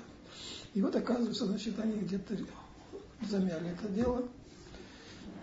Ну, уголовное дело замяли. То есть настолько было быстро сообщено и тут что-то такое, угу. даже Заборовский уже пожилой был, на 60 лет ему было прилететь туда. Не так просто было. Ну, короче, он оттуда прилетел, из Москвы прилетел в Ленинск. Значит, в этом штабе, ну, да. Туркменский канал побыл. Даже добыл того самого, он был, он был довольно активный человек, добыл до этого самого генерала угу. главного. Это просто был абсолютный бог, Виноградов фамилия его просто был ну, ну, понятно. абсолютный бог. Ну, НКВД, понятно, и, и генерал-майор, и начальник всей стройки, всей стройки, всей стройки, не, не только из но и стройки. Понятно. Ну, короче говоря, они умяли это дело. Единственное, сказали, что убирайтесь отсюда, чтобы дух у вас не было. А как дальше работать? Нет, нет, ну никаких работ, прекратите Все, работу. Да? Прекратили? Прекратили работу. Ну, слава богу, подготовили отчет. Значит, Крылов, когда его арестовали, взял уже отчет, был такой предварительный, готовый разрезы, mm-hmm. чтобы было какие-то места, где есть воды были отмечены, mm-hmm. чем уезжали в радиус, так, ну, километров пять, колодцы боялись уезжать далеко, но вокруг так вертелись, и по, и по трассе, может, километров 20 проезжали. Ну, короче, он э, все-таки доказал, что он не шпион, не только шпион. Ну, понятно. Ну, вот это, ну, короче мы, естественно, тут же, ну, они самолетик улетели, а мы на своей машине потопали в Ленинск, два дня ехали. Ну, короче, вот это тоже история такая. Да, серьезно. Дело в том, что вот наши преподаватели, и, и мне в том числе пришлось работать очень много в поле. Вот я пробыл за свою жизнь геологическую, я, крайней мере, 50 экспедиций прошел в разных странах, от южного берега Крыма до северного ледовитого океана. Это, знаете, южный берег Крыма и северный, южный берег северного ледовитого океана. Высекайте на Чукотке. Да, да, да. Вот это расстояние у меня все изъезжено. Ну, конечно, не, не все, естественно. Вот я посчитал книжки 50 районов 50 районов, я был, за, ну, конечно, за 50 лет работы. За 50 лет работы. То есть у нас все-таки такая традиция, все преподаватели, я вот начальником уже много лет сижу тут, всех заставляю ехать в поле. Даже, даже так сказать, в ущерб учебному процессу в Москве, закрываю я, кто-то закрывает, mm-hmm. если есть такая вакансия, какие-то деньги, какие-то есть договора, езжать по зимой, зимой, летом в процессе, в учебном процессе, угу. только чтобы только получить навыки, потому что производство идет, по крайней мере, впереди на учебном процессе. Понятно. Это совершенно ясно. Техника меняется страшно быстро, геофизическая. Через пять лет все оно уничтожается, все заново получается, особенно в приборах. Поэтому традиция была все время быть в поле. Пока есть здоровье, пока есть силы, быть в поле. Ну а как вот дальше у вас складывалось как бы вот это? Нет, вот я, значит, ну а дальше, когда я, значит, поскольку я кончил, когда кончил аспирантуру, мне дали сначала общежитие в здании. А тема какая была? Вот, Вы понимаете, темы были самые разнообразные. Нет, в смысле, Она когда защищались. Нет, но тема была такая. вот. Вы успели защититься? Нет, или... защитился, конечно, кандидатом, наук сразу стал в срок положенный. Да? Но это же редкость большая. Ну, тогда это было обязательно. Тогда заставляли. Ну, не, короче, я там на полмесяца, Ну, на это- месяц опоздал к Да. Ну, короче говоря, тема была связана с инженерной, геофизи- инженерной гидрогеологической геофизикой, называлась так. И физические методы, ну, инженерно-гидрогеологическая Ну, да. поиски подземных вод, карста, трещиноватости, Понятно. ободненности Мгм. и подземные, наземные, вот такие варианты. Ну да, вот Подмосковье, Туркмения. Подмосковье, Туркмения, Северный Урал, Южный Урал был. Мгм. А потом одна тоже, эпопея тоже интересная. Значит, я был ассистентом, штатным сотрудником, преподавателем. А у нас в Крыму есть полигон для практик студентов. Ну, еще бы. Геологический полигон, где морючники работают и вина. Ну, вы выше там. Ну, выше где-то там были. Говорят, вот Богдан, Богданов Богдан. Алексей Алексеевич его там Алексей очень сильно да, он- обустроил. Он, же все устроил сейчас. Моя мама с ним работала в экспедиции. Нет, ну, конечно, на, а, на Богдана ну, десятки лет все держалось у нас на факультете, это безусловно. Ну, короче говоря, ну, геологические практики были давным-давно, с 1936 года.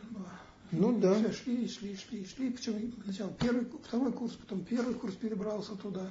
Так что после первого курса динамическая геология, после второго историческая структурная геология. А после третьего мы повозили туда геофизиков. Это надо три раза выезжать в Крым. мгм. Ну, поскольку у нас студентов много, штат много, поэтому у нас преподаватели молодые были для крымских работ. Но я решил, будучи начальником крымской геофизической практики не- несколько лет, я решил, значит, рядом с учебными работами вести производственные работы в Крыму. Потребности геофизиков были. Карст, трещиноватость, изучение глубинного строения. И вот, значит, э, несколько лет ну, скажем, 57, 58, 59, 65 пять лет. Я делал практику учебно-производственную. Нашел заказчика. Да, А это заказчик вот какой был. таких даже не слышал еще. В Ялте нужна была вода. Давным-давно нужна вода. Ее там ни- никогда не было. И вот решили в 1957 году пробить под Ялтинской хребтом, а Петринская, Ялтинская, я Мгм. знаете такой. Да, да. пробить туннель, пустить Ялту с севера на юг. Длина туннеля 6 километров, 6,2 километра. Зато на глубине 900 метров. Сначала идет по Таврике, вот с севера, Мгм. а потом входит в верхние юрские лесники, Мгм. а потом выходит в Таврику и в Ялту. Вот Мгм. такой проект. Бурение скважин на глубину 900 метров или 500, да вообще в горах там невозможно, в те годы не умели бурить ничего, ничего нельзя. И вот а, там местные геологи, которым поручили, ну, собрали весь материал по Муратову, по, знаете, по известным. Там Он у нас преподавал, то есть я у него Ну, еще там- застал, ну, учился. там главный, главный был Муратов. Да. Любил Крым, но он все философские, геологические разрезы строил там на глубине 3 километра и больше.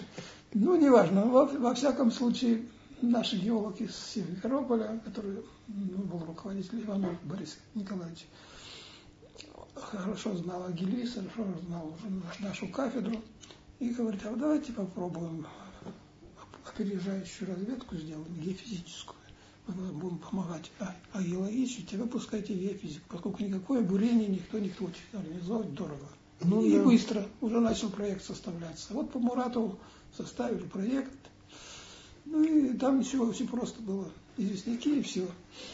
Ну, а Иванов, доцент Симферопольского университета, он решил, значит, взять геофизику. Но поскольку денег, естественно, не было, никто не давал или очень мало давали, то вот я решил практику сделать там, Со студентами. со студентами. Они поработают там недельки на полигоне, натаскаются, а потом везу на, на Айпетре. Вы Представляете Айпетре? Да, Там же конечно. Целые где 20 километров дорог сверху. Ну да, да. Никитская Ела. То есть надо было просветить массив Ходил. на, на глубину 900 метров. А надо было по Эле делать. Естественно, летом. Ну да, да. И вот мы, значит, удивительный придумали метод. Там очень сильное искажение рельефа. Ну, горы, представляете, такие, такие вот работаешь по хребту. Нормальные люди работают на земле, на, на воде, на, на реке, на реках, на, на горизонтальный рельеф. А тут абсолютно Ну да. не горизонтальный рельеф. Искажающее влияние рельефа страшно большое. И поэтому нормальные биофизики тех лет Не могли. не, не то, что не могли, невозможно. да. Поэтому, ну, когда мы взяли проект такой, Агилий взял на себя ответственность, то какие-то рециденты сказали, так не должно быть, потому что не может быть. Ну, не может быть, а тем денег очень мало мы просили, тем более, я думал, насчет практики, в основном, значит, студенты бесплатные, Ну да. но только проезд туда-сюда, да. Ну, короче говоря, потрясающая эпопея была.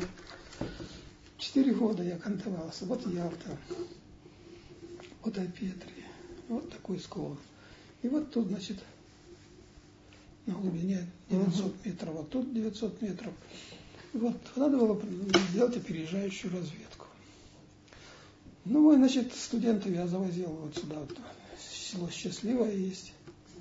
А тут Ва- Васильевка Ял- в Ялте, может, слышали? Васильевка. Ну, неважно. На выходе у, у Ялты. До 5 километров от города, Мгм. 4 километра от города. А тут село Счастливое. Ну, короче говоря, тут мы сделали базу. И, значит, туннель начал потихоньку идти отсюда и отсюда.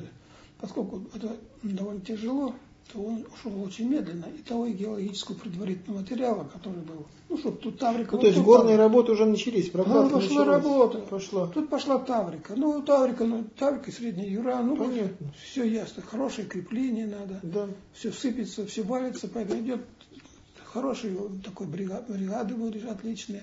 Бетонируют тоннель. Мгм. Он очень маленький, гидротоннель называется, поэтому очень маленький. То есть Тут- диаметр небольшой, да? Ну, ну 2, метра высотой, Ну, ну, понятно. 2 шириной. Понятно. Ну, никакая машина не проходит, никакая. Понятно. Только, только вагонетки Мгм. гоняются. Мгм. Ну, поэтому они никакой геологии на вас, наплевать на геологию, вот тут так что Таврика, Таврика, пошли. Можно я с отвлеку? Да. А, или у вас как беседа? Нет, нет, а что ты хочешь? Пожалуйста. Нет, я хотел Срок. значит, насчет завтрашнего дня выяснить. В 10 часов вы начнете читать лекцию этим самым студентам. Ну, Потом Хуторской.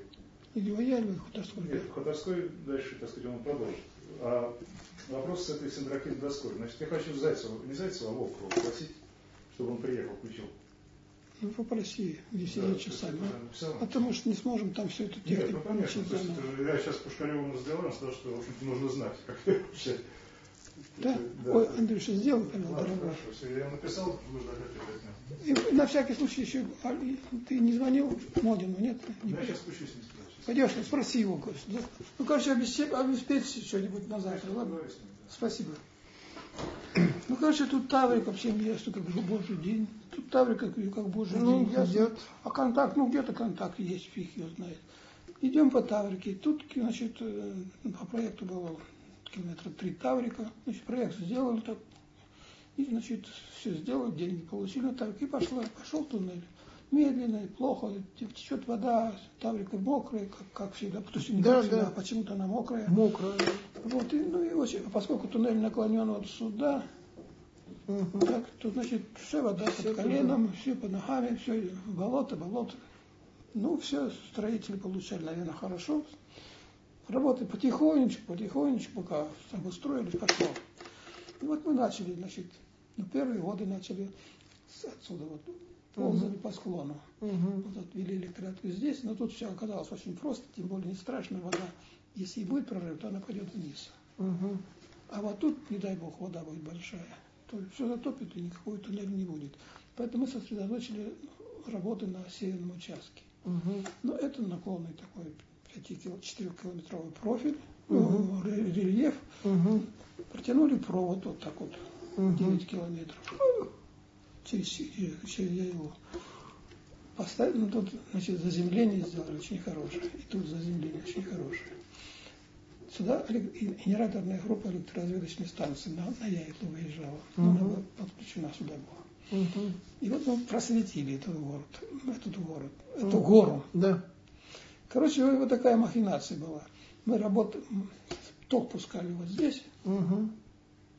а работали вот здесь и паяли в сторону. Мгм. туда и сюда. То есть весь массив был трехкратно, трехмерно обследован. Угу. На постоянном токе, к сожалению. Но это тоже, это тоже неплохо. То есть получили такой, такой геоэлектрический разрез. Угу. Продольный И и поперечный. поперечный. По тоннелю, Да. чтобы для контроля мы три, Да, да, три- понятно. три профиля сделали. По тоннелю и еще профили параллельно, 500 метров. Вот так вот. Угу. Угу. Тут так профиль, и значит, вот значит, центр туннеля, и вот так профиль. Мгм. Ну, это километр 30 профиль. Там, вы знаете, надо разносы делать, чтобы станция выезжала. Генераторная группа от измерительной, ну, на 10-20 километров. До, слава богу, были шикарные условия. Э, Не шикарные, конечно, тяжело там было. Ну, и Никитская ела, а потом Ялтинская Мгм. ела, а Петринская ела. Представляете? Да, да. Ну, короче, там можно с горем пополам можно проезжать. Но телефонов мобильных в то время не было. Это вся эта связь, это кошмар. нет. Да, Нет, но у нас в инстанции была телефонная связь. Эти А. же провода служат телефонной связью. понятно. Отключаешь питающую линию, и по телефону сидел то у Понятно. нас в станции предложены А, телефоны. Поэтому понятно. военные обычно такие, Понятно, знаете, военные понятно. телефоны. Так что база у нас была здесь. Мгм. Значит, и вот у нас три вида работ. Летом на Еле. Значит, из, из прохладного беру, беру студентов, Мгм. по очереди, там у нас 20 человек, и беру человек 7. И вот работаем на Еле. Недели поработали, спускаются на отдых, другая бригада. Мгм. И вот так вот, значит, эту, этот профиль мы отработали ну, два, семе- два сезона, конечно, но все-таки отработали и получили разрез на глубине до трех километров, Мгм. а тоннель 900 метров. Мгм. То есть мы вот тут вот нашли, нашли Таврику, кстати сказать. А тут средняя, средняя Юра, Мгм. известняка. Мгм. Вот эта глубина никому, конечно, не была известна. Ну, неважно. То есть не, не то, что не важно, а во всяком мы обнаружили глубину даже с, запас- с запасом 2 километра. Мгм. вот. Мгм. 2 километра. Таврики. А тут, тут с- средняя юра. О, верхняя юра. Мгм. Верхние юрские снеги. Закостованы, трясноватые, тролливали, все остальное, знаете, для чего. Значит, вот этой работой, это таким просвечиванием продольным просветили глубокую часть. А вот по, по этим параллельным профилям тоже удалось просветить. И вот самое страшное эти контакты. Таврики с известняками. Контакт.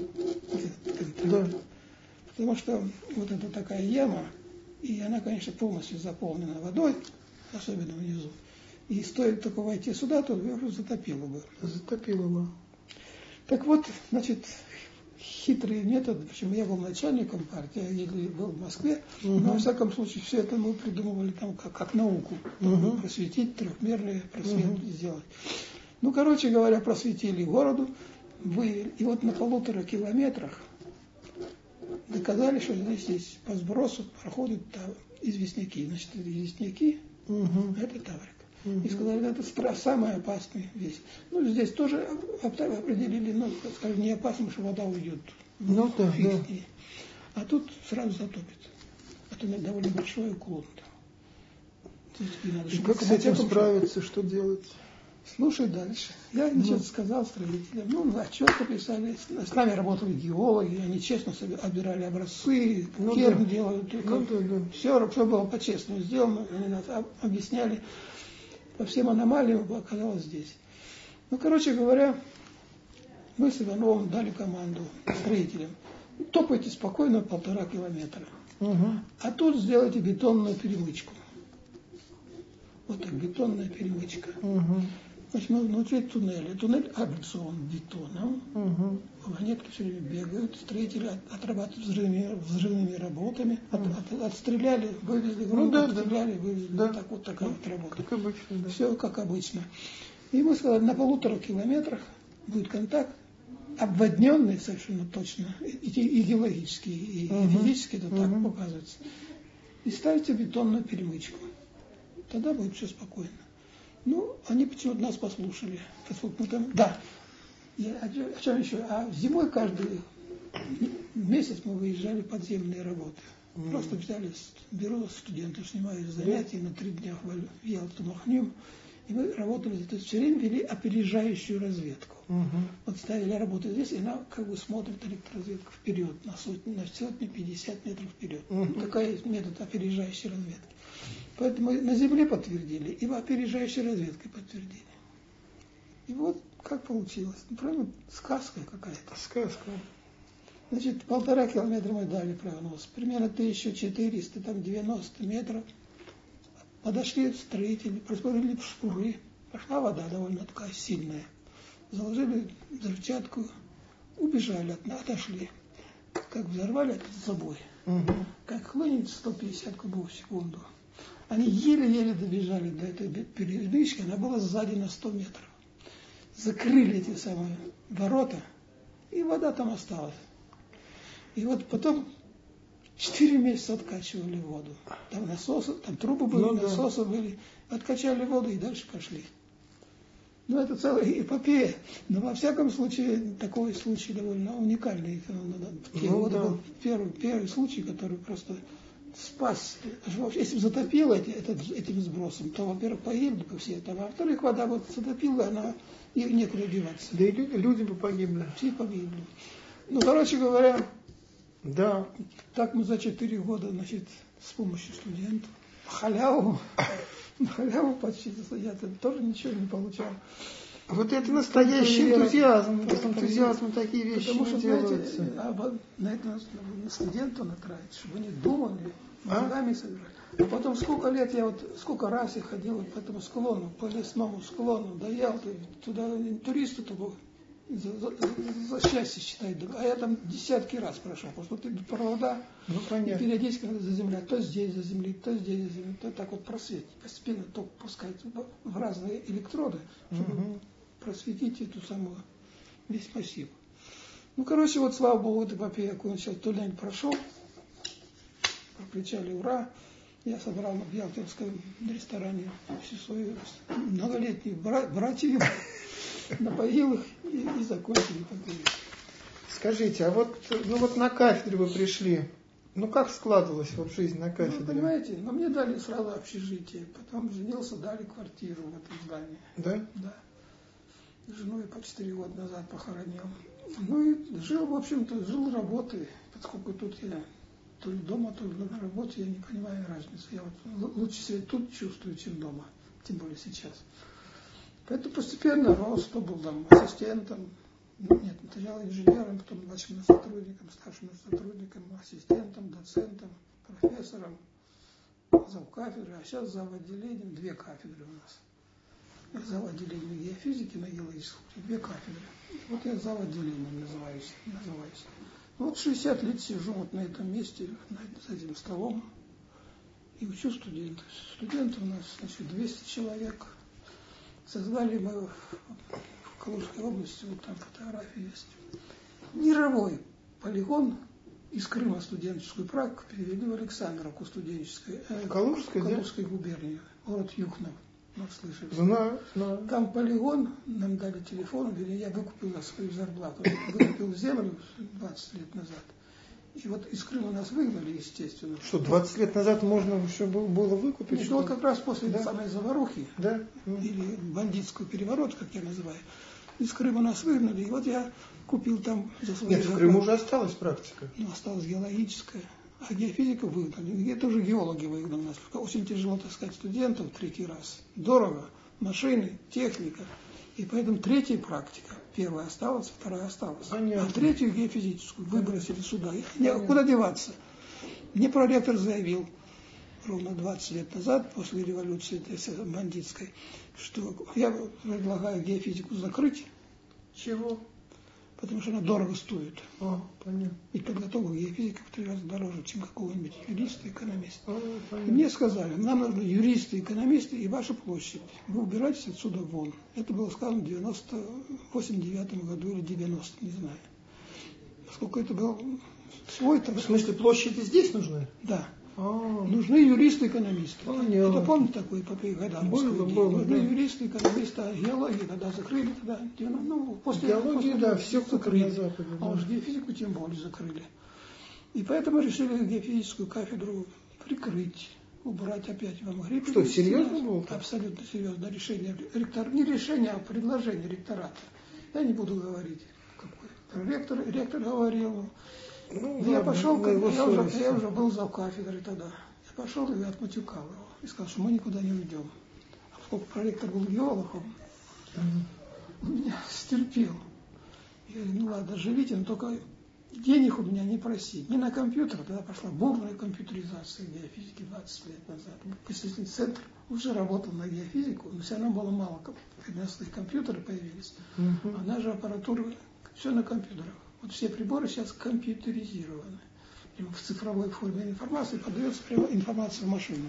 Сейчас так уже же нефть шла, как бы сказать. Какая Нет. же геофизика, нефть Нет. без геофизики? Ну, вы понимаете, нефть шла, там сейсморазведка, она само собой работала и сейчас работает, но все-таки это, это оказалось никому не нужно, не нефть, поскольку нефти мы добыли запасы такие, что еще хватит на 15 лет. Все было сделано. Сейчас только продают. Откачивать. Ну блин, да, да. Сейчас да. ничего не надо разведывать, но практически не разведывать. Фирмы, которые закупили концессии на землю, они только ведут скорота. Ну, хорошо, инженерная геология, это же вся на геофизике. Нет, ну я говорю, пока вы упомянули да. нефтяную. Да, Нефтяная, да. она живет хорошо, Понятно. но она закрыта у нас. Понятно. Потому что это дорого, это сейсморазведка, а те, запасы есть. Понятно. Еще есть запасы. То есть откачивать городок. Сейчас главное бурить скважины, откачивать и вывозить за границу. Больше никаких проблем нет у этих монополистов, которые захватили все, все недра наши. А инженерная геология, гидрогеология, тут надо все время быть на ходу. Да еще археология примкнул, да еще прочее. Поэтому малоглубинная геология. Угу я на Малоглубин называю все, кроме нефти. Угу, Руда, инженерная геология, это нас, нас специалисты говорят по малоглубинной геофизике. Понятно. Вот я в основном малоглубинной геофизикой, нефтью угу. я не, не, не занимаюсь. Понятно.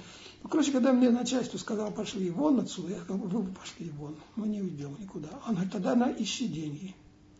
А к тому времени уже было тысячи выпускников. Я с письмами, среди них миллионеры, один миллиардер был. Да раз письмо, другое. То есть вот писали реально? Помогать. Да? И писал, звонил, ходил. Да. Может, даже слышали, на непокойный Рудяк Миша. Нет. Нет, не слышали. Это он, вообще говоря, геофизик, мою кафедру кончал. Я его спас от исключения, когда он на студенческие годы. Но он меня поэтому любил и стал миллионером, строителем. Он метрострой строит. Mm. Строит и изыскание под сложные подземные сооружения. Вот национально он строил метро, mm. Киевского зала, Сити, да, знаете, mm-hmm. две линии метро. Это его личный вклад его, да. свои силы. Он был геолог, геофизик, попасть в подземным изысканием mm-hmm. сложных фундаментов сооружений. Ведь со временем вся уйдет вниз, вся промышленность, складское помещение, подземное. Ну, да. Нельзя держать, ну, погибнет человечество. Поэтому в столицах уже подземное пространство, обычный город. Все, там и заводы, складские помещения.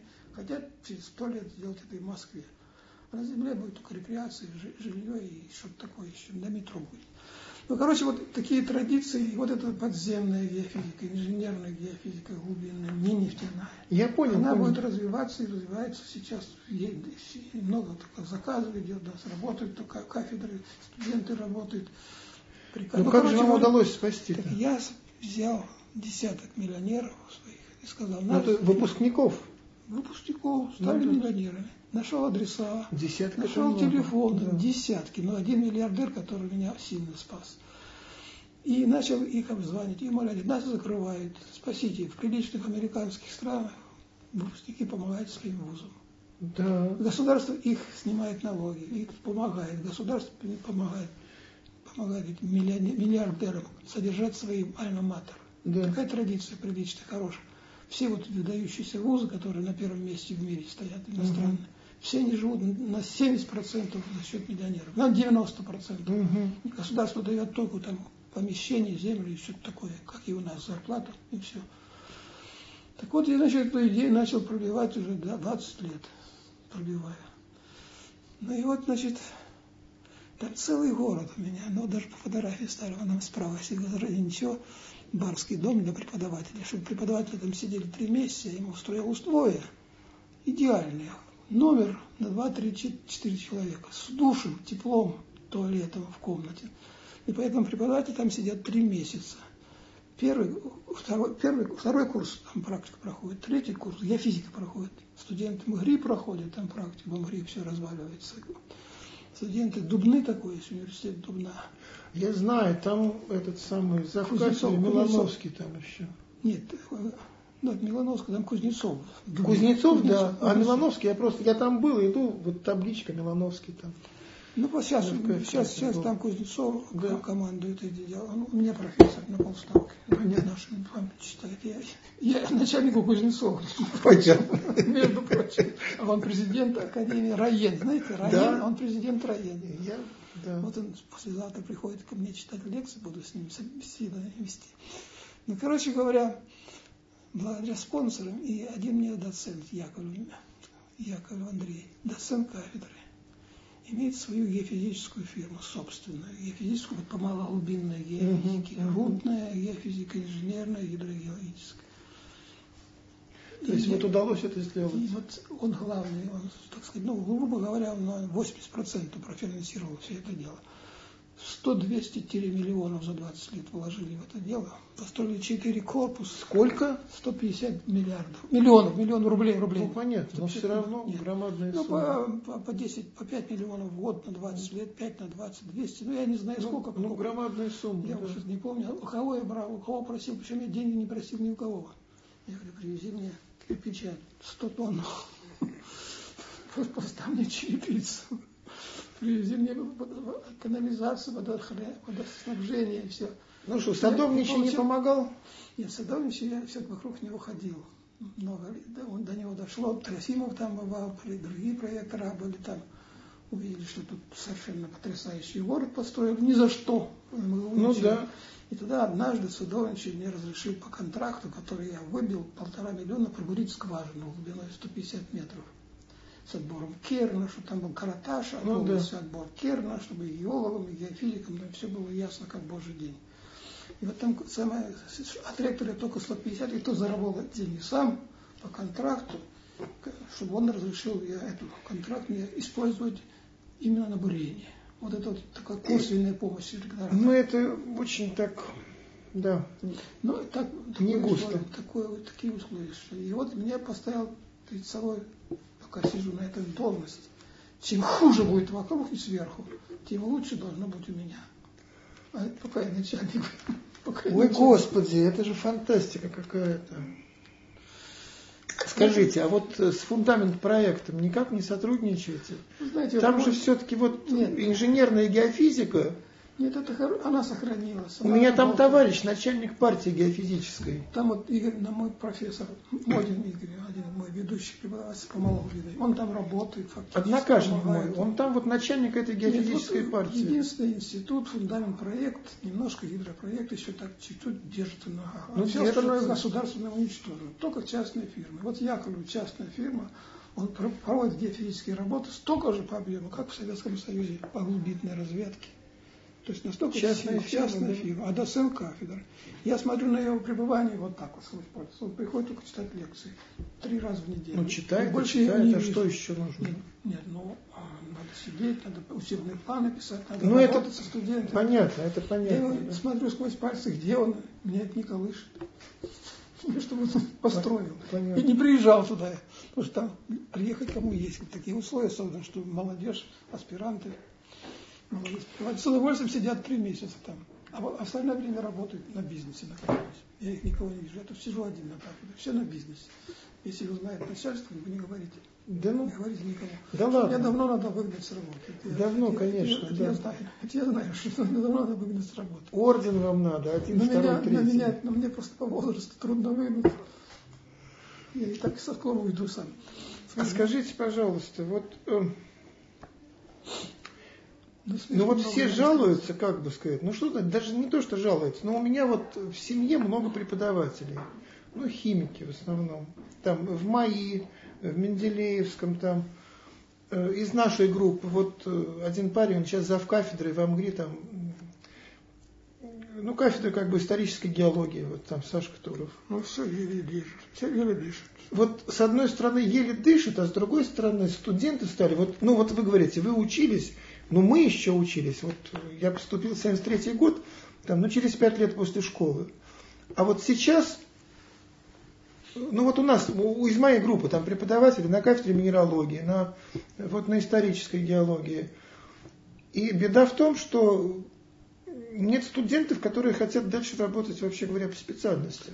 Вот Какая-то бессмысленная ситуация. Противоречие между геологией и геофизикой. У меня отбоя нет от мест Серьезно? Геологи рвутся на мои геофизические практики. Трофимов, знаете, Да, да. Он меня А вот книжка такая, вот э, проклинает меня за то, что я лучших студентов маню туда поработать только, бесплатно, посмотреть, как, что такое геофизика. Да за то, что они уедут в свое время на практику, Трофимов меня презирает, хотя я его люблю очень. То есть, вы понимаете, в зависимости То есть у вас, э, что, у вас она есть нормальные студенты? Нормальные студенты. Первокурсники, в золото, я сам отбираю их. У нас, на факультет принимает 200 человек, так? да. На кафедру надо 40 отобрать, на геофизику. А из 200, ну, примерно 60-80 хотят на геофизику. Они уже прошли на факультет. Они уже все баллы выполнили. Ну, пишу заявление, геофизика. Серьезно? Тогда я что делаю? Беру эти вот, ну, давайте по скромности, в этом году 60 было. Ну, Я, мне надо 40. да. Я 20 человек отправляю в гидрогеологию, геологию, геохимию. Скажите, а вот, Потому что рвутся, и и поэтому конкурс и качество высокое. а вот Интересно. соотношение бюджетного и небюджетного, У меня, я так считаю, бюджетное финансирование минимум, и максимум 40%, 30%. Вот. 70-80 я получаю на стороне. Это вот бюджетное там, а вот в смысле студенты, вот, которые вы берете, они у вас бюджетные, не Нет, бюджетные? только бюджетные. У нас никто не идет за за- Ну, там один-два человека. То есть у вас бюджетные студенты? Абсолютно бюджетные все. И студенты вот действительно хорошие? И кто хороший, первый курс, ну, Ну, первый курс хороший, все хорошие, а дальше А становится... дальше они, так сказать, привыкают. Но самое главное, отобрать лучших. Все золотые медалисты у меня. И вы со всеми, вы со всеми беседуете?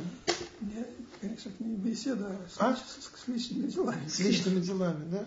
Мне приносят 60 билеты и говорят, вот из них выбери 40. Те, которые, значит, очень высокий балл, те автоматически геофизика. А у кого балл средний, Сейчас Можно же понимаете, вот какая ситуация вот с этим, с ЕГЭ, там какие-то жульничества, то есть... нет, это не полно, но там нас экзамены обращают. Есть экзамен по математике. И всем, и у геологов, и у геофизиков. Но геологу То есть надо дополнительный? Решить, да, дополнительный к ЕГЭ. Геологу надо решить одну-две задачи, а геофизику три-четыре задачи. Из, из десяти возможных. Понятно. А 10 мехмат, 7 физфак, 6 геофизика, 2 геология.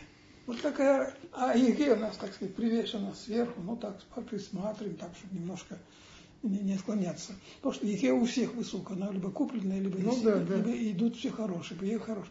А экзамен сразу отсеивается половина, сразу двойки, половина два решил задачу на геологии, три, четыре на геофизику, четыре, пять на физфак, Понятно.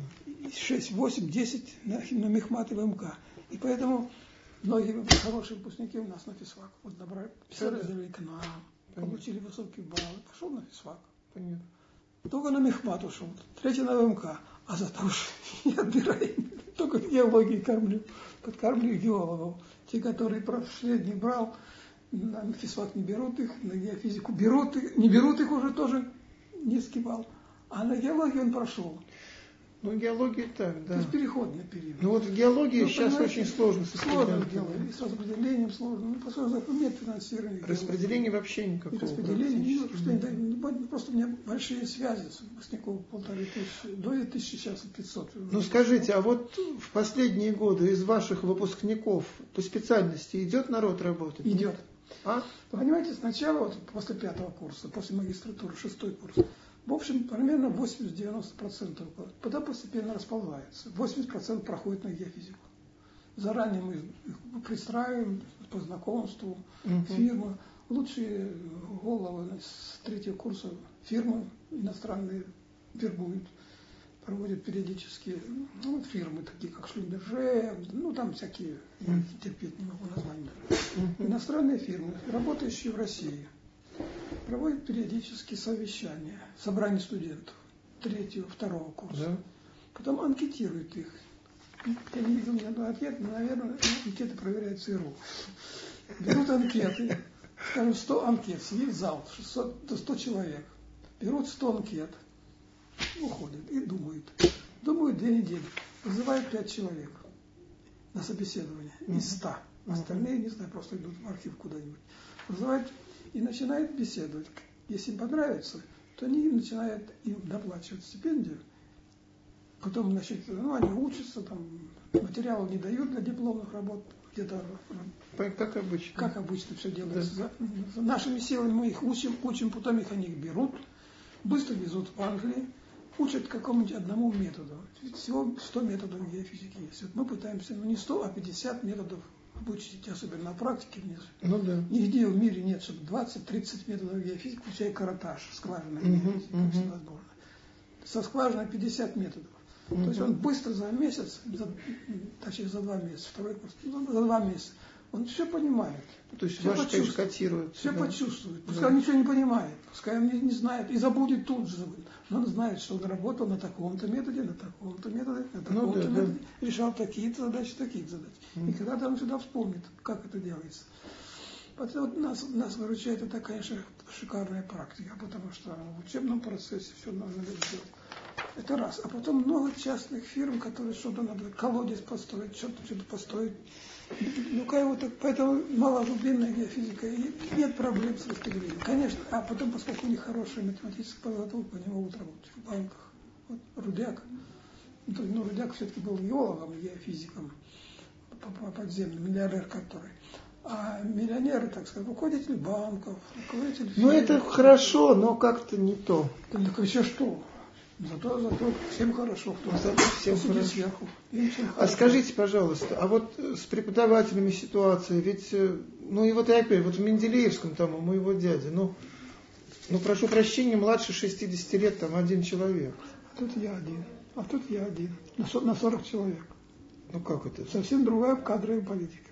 А как здесь? А я вам скажу как, только вы никому не это говорите. Да, говорит, говорит. Я да. разрешаю работать на трех работах где угодно, когда угодно. Ну, сейчас физики. многие так разрешают. Сейчас нет другого выхода. Ну а, как-то, да. Ну, ну а почему? А может быть, а ректор не разрешает. Ректор разрешает. Ну, ректор, да, это вот а просто сейчас ректор. есть знакомый вот в Оренбурге, там географ, зав кафедрой. Ну, это просто кошмар. Это вот все время уходят вот бумаги писать, а, писать, бумаги, писать, это писать. специально, чтобы выжить слабонервных. Это же для слабонервных делается. Вот если бы нервы были слабые, я бы давно бросил эту кафедру и все. А мне сейчас прислали полную реорганизацию, я только посмеюсь на это дело. Наверное, что-нибудь сделаем, как-нибудь сделаем. Понятно. Так как с преподавателями это все-таки? Все возрасты есть у меня. Все возрасты? Есть профессора молодые, 45-50 да? лет. Есть доценты 20, 30, 40. Где их вы берете? Есть из своих выпускников. Потому что я их все время знаю, как облуплены. Работаю на практиках. Ну, да. Каждый преподаватель по 10 часов в день целый месяц живет с ней, питается вместе, ну, живет вместе. Он знает, как облупленного. Ну, Поэтому получается общественное мнение о каждом студенте. И вот тут сидим, тут я преподаватель, или после практики. Ну, кого мы возьмем заметки? Ну, этот ушел в фирму Шлюмберже, этот ушел туда. Потому что лучше всегда уходят. Да? Давайте из средних формировать аспирантуру и магистратуру. Значит, одних в аспирантуру, других в магистратуру. Вот так вот, поскольку настолько хорошо знает, но все-таки, понимаете, жить вместе. Ну да камера, там компьютерные классы шикарные. Значит, они днем дочь камерали, днем, ну, понятно, днем, понятно. днем работают, ночью камеряли до, до 12 ночи, питание бесплатное, вот такое вот. Все за счет спонсоров. А факультет дает, ну, на питание дает 50 рублей, а она стоит 250. Все мои деньги. Откуда-то полученные. Понятно. Откуда, не важно откуда. Ну, понятно, ну, отовсюду. А да. вот сейчас, значит, еще не проблема. Одно еще хочу. Значит, в нашем, вот это вот, мы были открыты в 1944 году, наша кафедра. Да. В 2014 году, я, если правильно понимаю, 70 лет. 70 лет. Закончено 2200 человек. с ГАКом, не считаю. Ну, десятки да. кандидатов, десятки докторов. Я хочу всех собрать, выпускников живых, конечно, и, и двигающихся на очередной десятилетний сабантуй. Каждые 10 лет я собираю, да? 10 лет назад я 900 человек собрал. А где? В Радисон Славянске, знаете? Да, да, да. Было. А знаете, кто платил? Рудяк, миллиардер. Да. Заплатил все питание, а я остальные деньжата немножко собрал на всякие мелочи, там, книги, ну, журнал. Вот как мы сейчас в этом году, вот, не знаю, я сейчас пытаюсь брать взнос 1500 рублей, это 2500 рублей на ресторан. Но, но это посильно. Но это посильно, но это, не ну, на всякий, но все-таки это кого-то отсеять. Нет, но это посильно. Отсеивать, нет, нет, это посильно. И потом, значит, нахожу спонсоров. Вот один спонсор дает значки, тысячу значков делает такие юбилейные значки, шикарные придумал. Он, значит, за свой счет делает тысячу значков. Другой будет издавать Под книжки. историю кафедры. Нет, это я все пишу за свой счет, я все за, за- за свой счет. Ну, короче говоря, я еще борзыми щенками беру. Понятно. Книгу издать, сборник издать, пригласительные билеты бесчисленные, всякие приглашения, извещения, сколько уходит денег. Вот я, значит, беру деньги на это, а вот э, из самих людей, вот это на, на банкет. Вот как мне на банкет брать? Но еще приехать же. Самое главное народу приехать. Сейчас, Приехать, сейчас приехать. дико Да все, все тяжело. остановиться. Нет, ну с другой стороны их 2200, ну пускай 500, не Ну, будет, 500, 1700, 1700 есть, хоть- наверное, живых. Из них пускай, пускай 1500 есть. Ну просто из других городов же приехать, Но остановиться. приехать нельзя. Ну, ну, ну, короче, Ну, равно, ну, да. ну, посмотрю, если я доживу до, до, А мая когда вы месяца. собираетесь? Май месяц, 23 мая, все, мне документы пошли. Да, 23 мая. 2014. Все по- кучу всяких документов я готовил, посылаю, рассылаю. Ведь надо же большие такие связи, чтобы Еще бы. сделать. Вот это, тут я сейчас все, весь отпуск просидел, составляю связи и, и находя помощников. Например, 50 человек помощников. Ну хорошо, а вот еще одна такая вещь. Э, Даже, ну не одна, просто так вот, как возникают. Вот. Ну вот сейчас эта ситуация с новым, вот с магистратурой, там, вот, я так и не разобрался. Вот что это такое вот для вас? И хорошо, плохо, чем хорошо, чем плохо, потому что чертовщина какая-то. Первое. Мы начали первыми магистратуру 10-15 лет назад. И я сказал, никаких проблем делать. Ничего не менять. Ну. Все то же самое, только было 5 лет обучения. Мы 6 лет придумали обучение. Ну Значит, как ничего не менять, кого-то- еще же год. Так вот кто приба- прибавляет, оказывается, шикарная практика у меня есть. Да. И, и есть преподавательский состав хороший любого вуза. И потом связи есть, куда направлять ребят. Поэтому приличные дипломные работы И по содержанию мало что поменялось. Я, это, я наплевал на все, что они придумают. Я Беловска терпеть не могу, даже название это. Ну а, ну, а что, а делаю, я делаю так, как было. Ну понятно. А Ничего не скажите, меняю. а вот, ну, а сколько людей идет вот Чувство юмора надо иметь, все, никакой старый. Чувство юмора спасает, Только наверное. без- без. А скажите, сколько народу идет вот, ну сначала там же это вот три курса, что ли, да? Ну, три курса, да. Сколько дальше продолжают? А, ну тут практически 80, 90 процентов. 90, 80-90%? Магистранта у нас 85 процентов. То есть- шестой курс. Шестой То есть курс. продолжают, Да. как бы сказать. И аспирантов 10 процентов. Ну, то есть продолжает 6 лет железно. Все 10, вот, можно за 4 года, бака- бакалавров 4 года. Да. Можно взять диплом и уехать. Таких Ну, да. единицы или вообще Да. нет. 0, 0, 0, один человек, 0, один То есть человек. продолжается всё Продолжает нормально. Пятый, шестой курс магистратуры. Потому что они ничего не знают, что получают два диплома, магистр, бак- Ну, да. бакалаврский, магистрский. А я, а я ничего, дел, ничего не изменилось. Только раз чуть-чуть расширил учебный план. Понятно. И действительно, они, они вот магистерскую работу 6 лет, конечно, она очень хорошая. Она иногда прямо равна кандидатской. Хороших ребят, на хороших объектах, при хорошем материале. Ну, такие материалы. Вот это Ну, был мой следующий вопрос, потому что сейчас вообще, ну, я просто, ну, опять же, вот через, ну, уровень, как бы сказать, вот дипломных работ, ну, страшно упал, а у вас... Ну, во всяком случае, я не считаю, что страшно. Нет. упал. А все зависит от, от людей. Да, У нас набор хороший. Но, ну, трудно отличника сделать плохим человеком. Ну, можно сделать, конечно. Да им надо уже не учиться, а все время деньги зарабатывать. Им некогда Ну, учиться. понимаете, все-таки, а у нас э, люди побогаче идут, все-таки москвичей половина, значит, как-то родители содержат. Ну, вы то есть все-таки как-то учатся, а, да? Это раз. А потом, честно говоря, честно говоря, ну, судя того, как я жил, Да. я могу и работать, и учиться. Почему они не могут работать и учиться сейчас? Ну, я учился, я подрабатывала. Моя Вот жена все годы работала, подрабатывала Вот, в ну, институте. подработка, но- Надо подрабатывать, чуть-чуть поддерживаться. Потому что все-таки стипендия это ничего, но надо подрабатывать. Ну, Нет, подрабатывать, но просто сейчас, Ну, потом ну, всё-таки- как-то в наше время было легче, что ли. Ну, не Кто его знаю. знает? Ну, короче говоря, мне кажется, что жить, жить можно. Надо только чувством юмора относиться к бюрократии, к бандитским законам. Их постара- постараться не, выполнять, но не так, чтобы ну, без всяких выполнений. Ну, ну да, я согласен. Ну, еще такая вещь. Вот сейчас все, опять все, ну, в газетах все СМИ полно. Ну, масса как бы каких-то купленных диссертаций липовых, еще чего-то. Ведь вот, наверное, в вашей области это невозможно. Это, это мы не допускаем. Я, ну, конечно, не, не ручаюсь, что может кто-то проскочил. Могут проскочить, знаете как. Вот человек уезжает работать в какую-то экспедицию. Там какой-то руководитель есть добрый руководитель, дает материалы, дает идеи. И когда он предложит эти идеи к нашему руководителю, который, может быть, отстает от производства, он, так сказать, э, ну, подсказывает что-то такое. И тогда человек получает отличную работу, получается.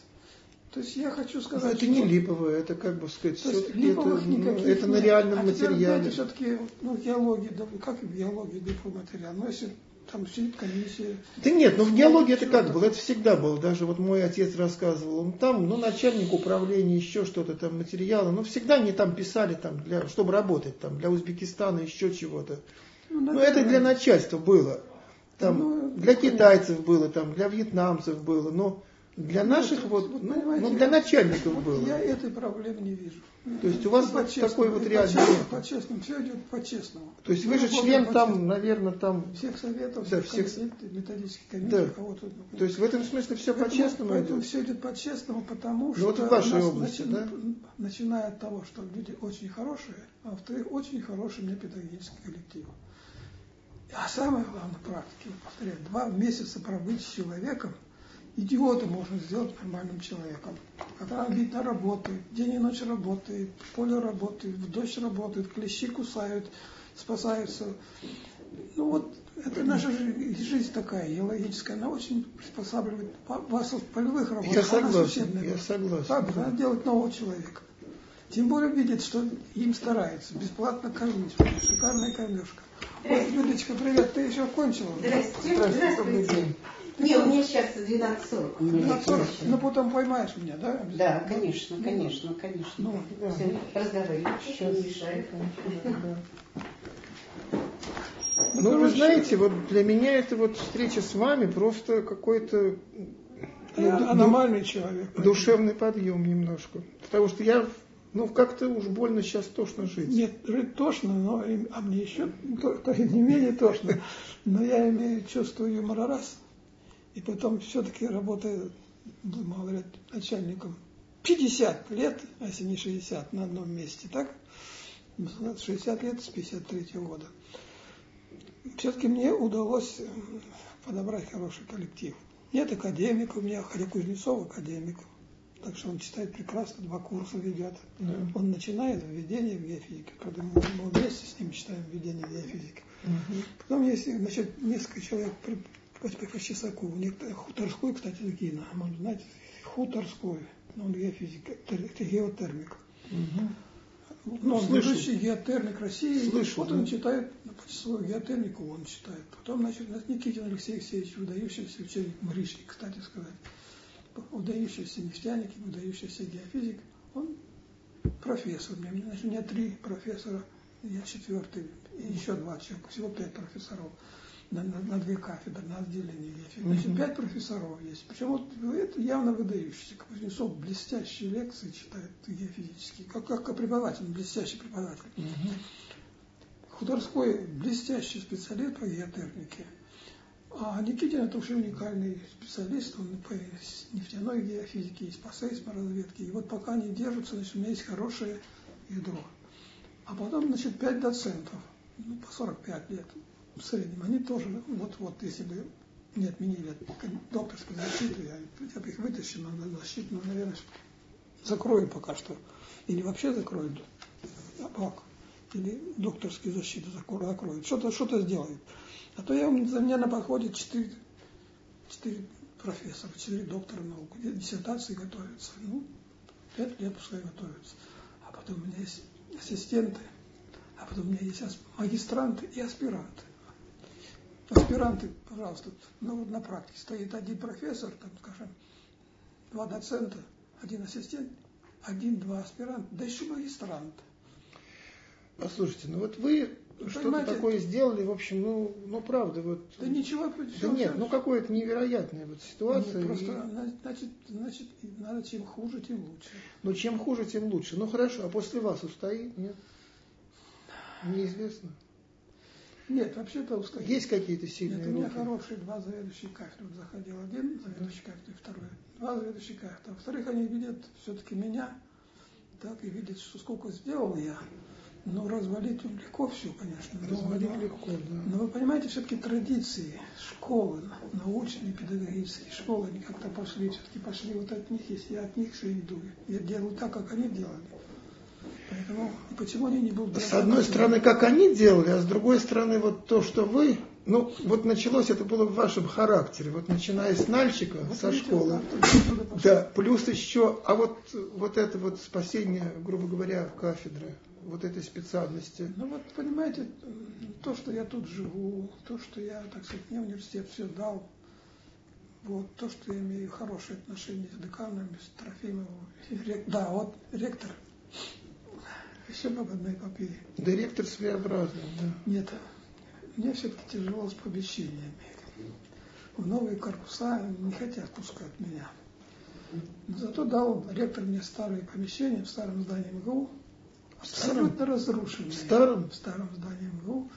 Там ну, четыре комнаты вот такие вот. Угу. Чуть поменьше.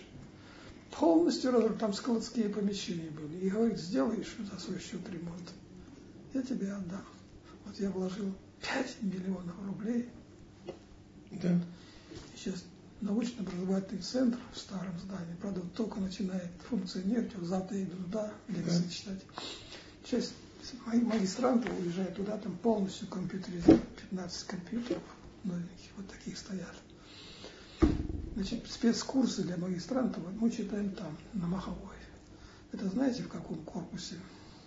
Зоологический музей, знаете? Да, еще. Вот в этом корпусе, зоологическом. Да. Там сейчас псих, психфак, филиал психфака. Один ну да, одна, одно крыло Далеко, а, а второе психфак. На территории психфака. Второй mm. этаж, это пол да. второго этажа, это мой. Они меня ругают, хотят, я что, ремонт сделал, евроремонт, и хотели отнять меня, а ректор ну, говорит, нет, он заплатил деньги, не трогайте его, пускай, пускай живет. Так что у меня вот филиалы есть. И поэтому, понимаешь, всякие такие условия создают. Тут, скажем, для филиала, к сожалению, только начинает работать, я только в прошлом году закончил капитальный ремонт.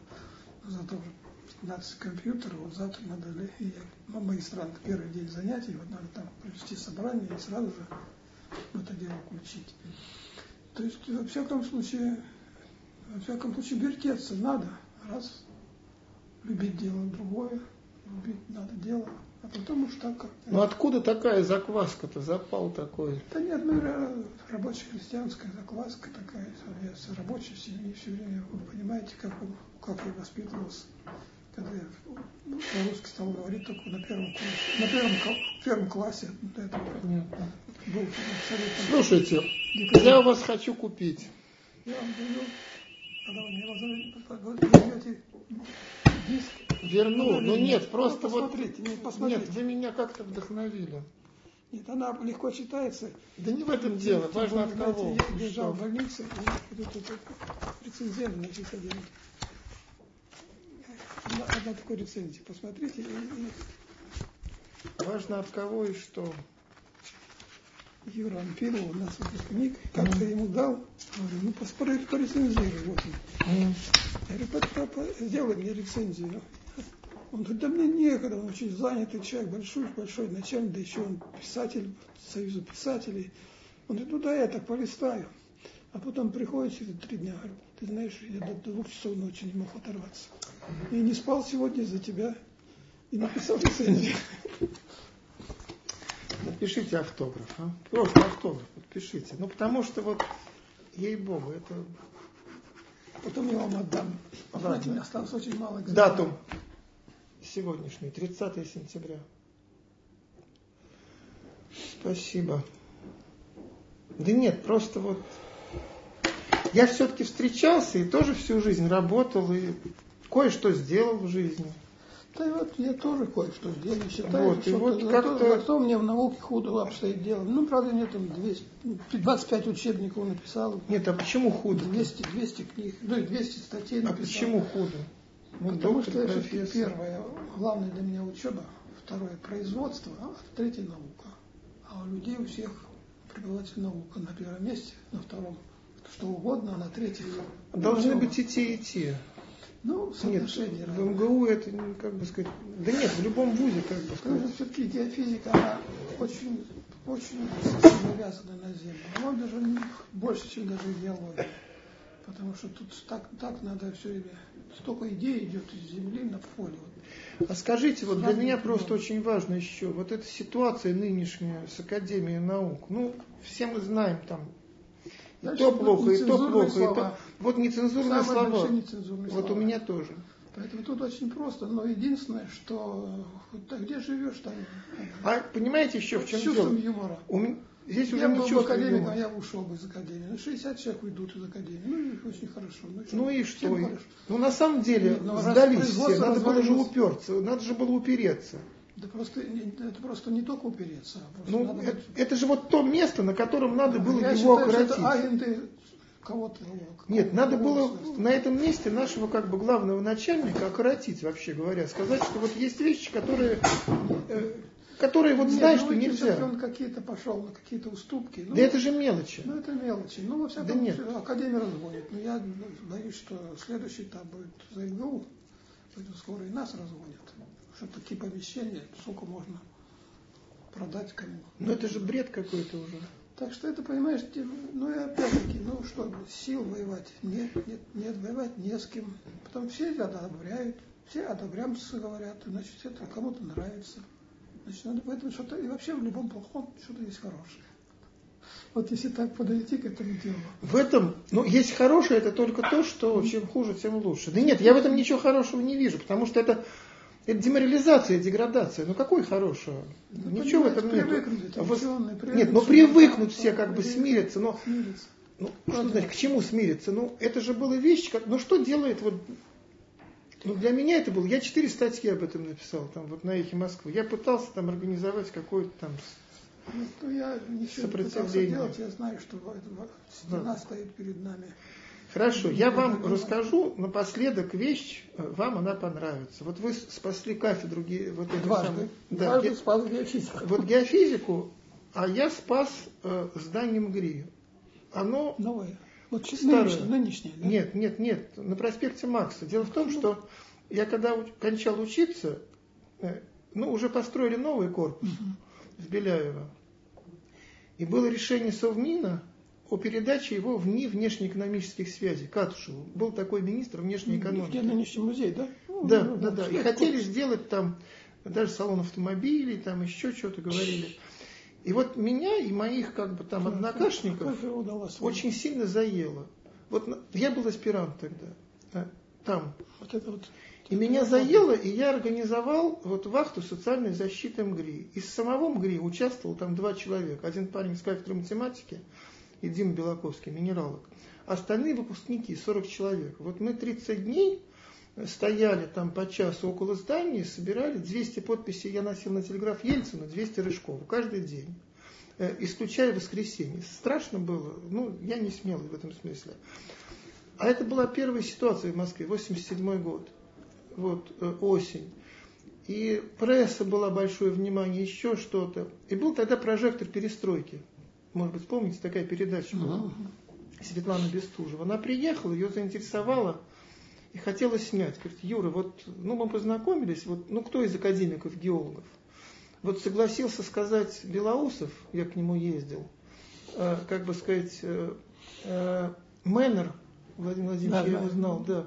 Ну, из ГИНа, как бы сказать, тоже вот согласился. Я говорю, вот Хаин еще согласится. Хаин, Она, она говорит, Хаина нельзя, он еврей. Э, Мне, не- мне не разрешат показать, как бы сказать, Хайн еврей. Вот. Ну вот, короче, я вот помню, я был у Белоусова и у Мэннера. Э, К Яншину ходил, потому что я его знал, и ну, он мою бабушку знал, маму, он с моим отцом работал. Яншин при мне звонил Ягодину, министр образования, вот по телефону снял, по вертушке. Тот говорит, тот говорит, ничего нельзя сделать. Яншин говорит, ничего нельзя сделать. Мы говорим, ну нельзя, нельзя, ладно. И вот нас это настолько заело, и ей не разрешали, не разрешили это показать по, по телевизору. А ее тоже заело, и она дошла до Горбачева, э, до помощника Горбачева, тот показал как бы Горбачеву. И Горбачев решил оставить вот, и сделали ГГМ имени Вернадского. Посмотри. Потом, вот. А идея музей сделать? И я потом а там еще, понимаете, там, там включился, там включился в это дело, ну, не сначала, а потом уже вот. Мы там собрали собрание геологической вот общественности, там в 20-й аудитории, и говорят, такого не было, вот было, когда Хрущева читали доклад. Вот, и потом вот было такое второе. И очень много людей, масса участвовала. И уже включилось... Это студенчество тех лет подключилось. Вы знаете, народ побаивался. То есть мы из многих управлений геологических, боялись, бывшие выпускники, боялись, подписывали, но боялись. боялись. Ну, не все, как бы сказать, но, но были подписи. Ну, Яншин потом включился, ну, там Соколов, э, вот еще несколько академиков. В общем, пошла такой вот навал. И там Минеев был завкафедрой минералогии. Да, и он потом... Он Раен потом стал Раен, делать. Он да. Кузнецов на его месте. Ну вот он хотел сделать, ну молодым умер. Ну, в общем, он включился как-то и, ну, в общем... Вот как, и, как, как вам удалось прекратить, превратить а вы знаете, музей в музей? Знаете, потом... Делать еще да нет, потом, ну это как-то уже Яншин там и получилось. Но там потом ситуация была... Короче, там первым директором назначили Дымкина из Института литосферы, член КОР. И он быстро умер, там он год что ли был. Вот. Ну, от него хотели избавиться просто. В общем, ну вот назначили директором музея, как бы он ничего не сделал. Вот. А потом уже перестройка, тут разгар, и как бы сотрудники хотели перейти в Министерство культуры. Ну, как-то вот самые главные геологи. И Академия спохватилась и попыталась это удержать. Ну, просто я, меня назначили его директором. Я был там 11 месяцев. Но я кандидат, место для академика. Но я пришел, я хотел, у меня концепция была, я хотел сделать музей ноосферы имени Вернадского. Я знаю, как это сделать, и знал, как это сделать. Да, это Предложил. Но я так и не добился на отделении, меня на отделение назначали. Вот, чтобы меня там выслушали. Ну, держали, держали. Я понял потом, что мной просто дырку заткнули. Вот, и, и, ну, в общем, поддержали, и после меня Рунквист. А Рунквист переехал из Петербурга в Москву, ему нужно было место. Как ну вот его сделали ну, директором. Ну вот возник музей, да, но молодцы, такой как бы жизни там сильной, как бы сказать, не было. Но неважно, это все равно спасли. спасли коллекции спасли. спасли. Спасли. О, коллекции, Нет, самое главное, коллекции были. Бог, какие. А библиотека Павлова, ну, практически пропала. Она ее, ну, перевезли, я она-то была выделенная, когда мы учились, она была вот, ну, в каталоге, вот библиотека Павлова.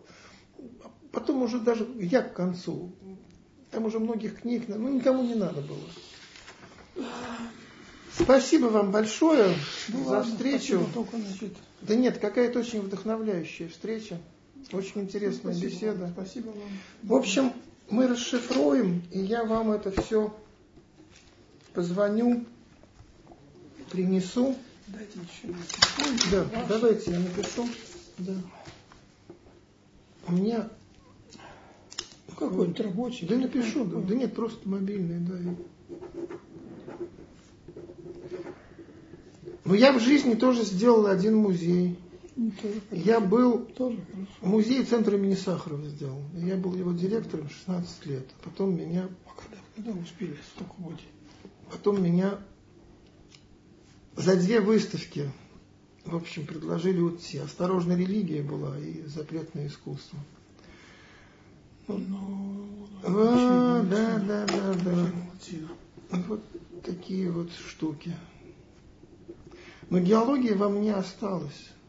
Ну, в смысле, вот, ну, родители Далеко геологи. живете от такого района? Далеко, в Ясенево.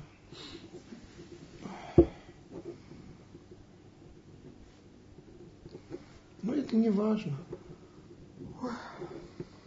Просто я говорю, все же вот, ну все детство, все как бы, все эти имена, Богданов, это же Муратов, мать с ними работала в экспедиции в Казахстанской, отец с. Ну вот все вот эти главные имена, и меня так заело, что МГРе отдают, но это же, ну это же, ну что это такое, ну Ну как это вот можно допустить? Это хамство.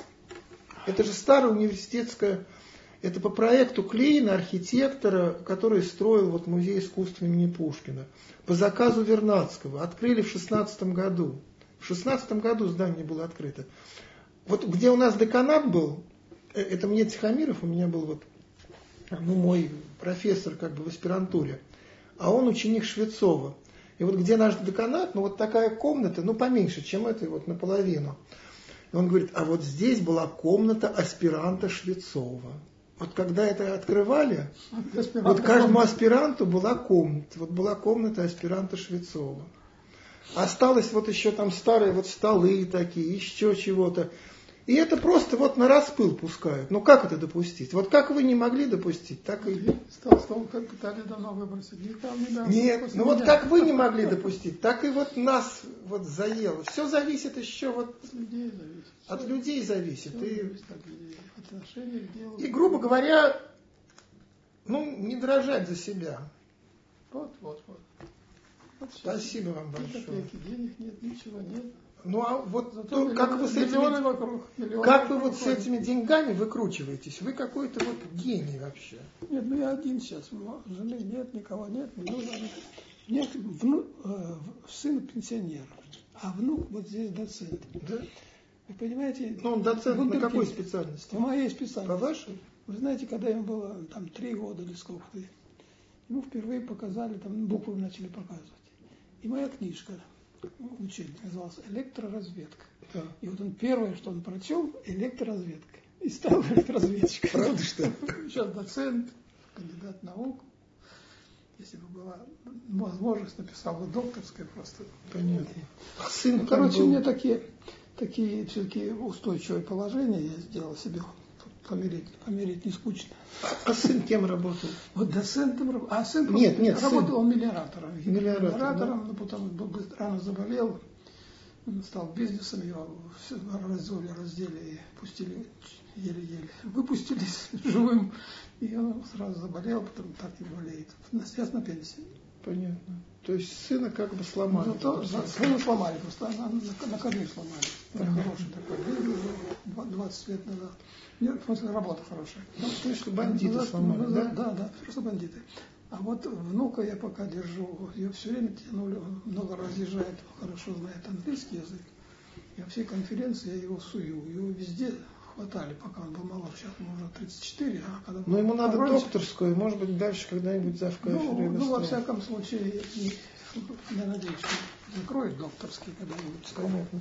А скажите, вот само происхождение, фамилия Хмелевская, какие-то Это польские отчим, корни? отчим, да? отчим, отчим. Вот хоть я, о котором я Да, говорил, я рассказали? практически не знал. Мамаша в 40 году вышла Понятно. на пенсию, он уехал в войну, в, он был пенсионер войны, уехал в Ашхабад и умер сразу. То есть я его фактически не знал. Взял фамилию, он просто перед смертью сказал мне, сколько, 11 лет было, что возьми мою фамилию. Да. И всю жизнь пиши честно, где твой отец.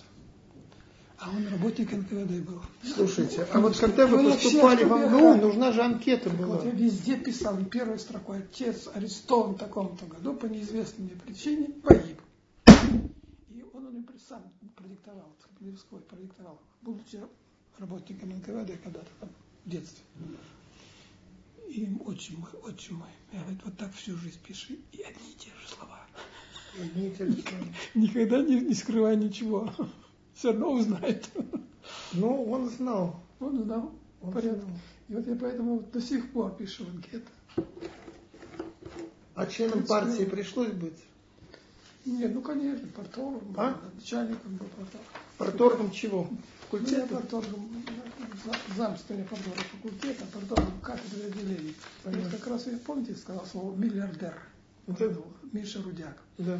Был Миша студент третьего курса. Троечник, еврей, халтурщик, ну такой симпатичный, такой живчик. Вот ну нет, проходит мне тысячи человек, я, конечно, мозги ничего не соображает, но я почему-то запомнил. Вдруг он приезжает после третьего курса, после практики, приезжает, присылает письмо оттуда ректору. Этого человека либо исключить из МГУ немедленно, либо мы подаем дело в суд. Оказывается, на практике, на Волге, он там подрался за какую-то девицу. Вот. И кому-то надавал, ему тоже надавали. Пришло письмо ректору. Ректор спустил декану. Декан на кафедру исключить. Пришло письмо заведующему кафедру. Он нет, Федоровский не был, другой был заведующий кафедрой. А я парторгом был кафедры. Угу. Ну, это лет 15 назад. Ну, до, до, до революции. Ну, да, да. 20 лет назад. Я, вот, ну, да, да, да. И вот я, значит, посмотрел дело, потом прислали дело, ну, вышел под, под девчонка, ребята, местные ребята, москали терпеть не могут, естественно. Да. Девчонку свою повел куда-то. Ну, они его открутили, все правильно, все законно, сдачи сдал. Я поговорил с ним. И мне надо визу проставить на, заявление в случае. Я говорю, заведующий, я писать не буду. Подавайте заявление, писать не буду. Я считаю, что он правильно сделал. Я сказал заведующему кафедру, потому что я не, не, не, не сообразил сразу. А заведующему кафедру, декану все, угу. и все равно. И пошло это самый приказ.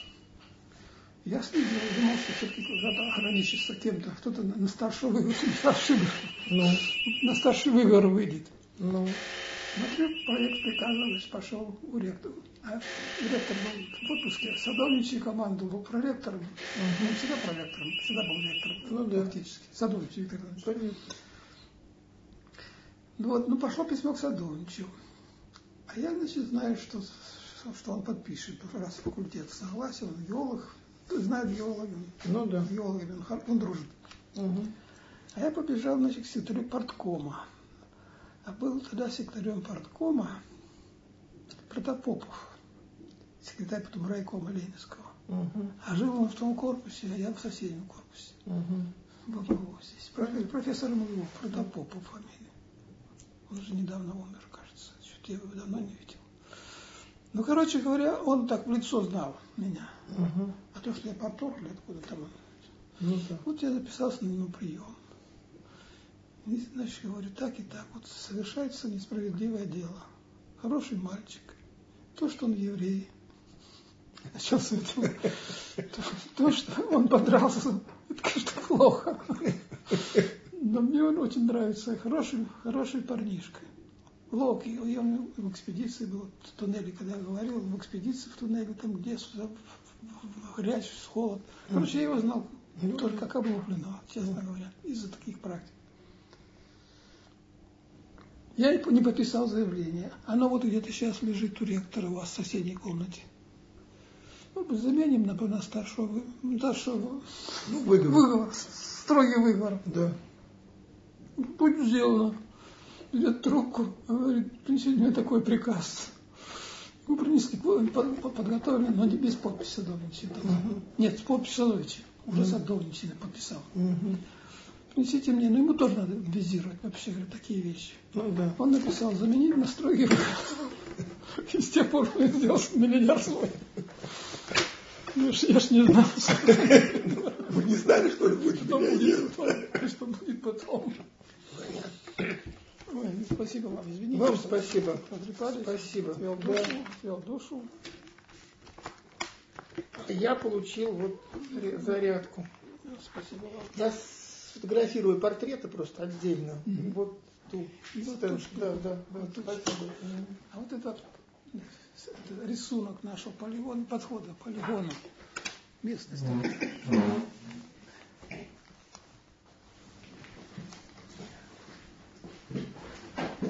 Еще значит, вот барский дом, я называю, для преподавателей. Причем преподаватели выше доцента, центр выше.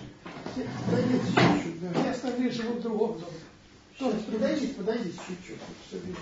И вот, значит, фрагмент полевых работ – ну, самое главное, это значит, сколько 4-8 комнат, одно четырехместных, с туалетом, подогретым полом. Ну, во всяком случае, барские э, условия. И тогда они живут 4 месяца, не, не, не.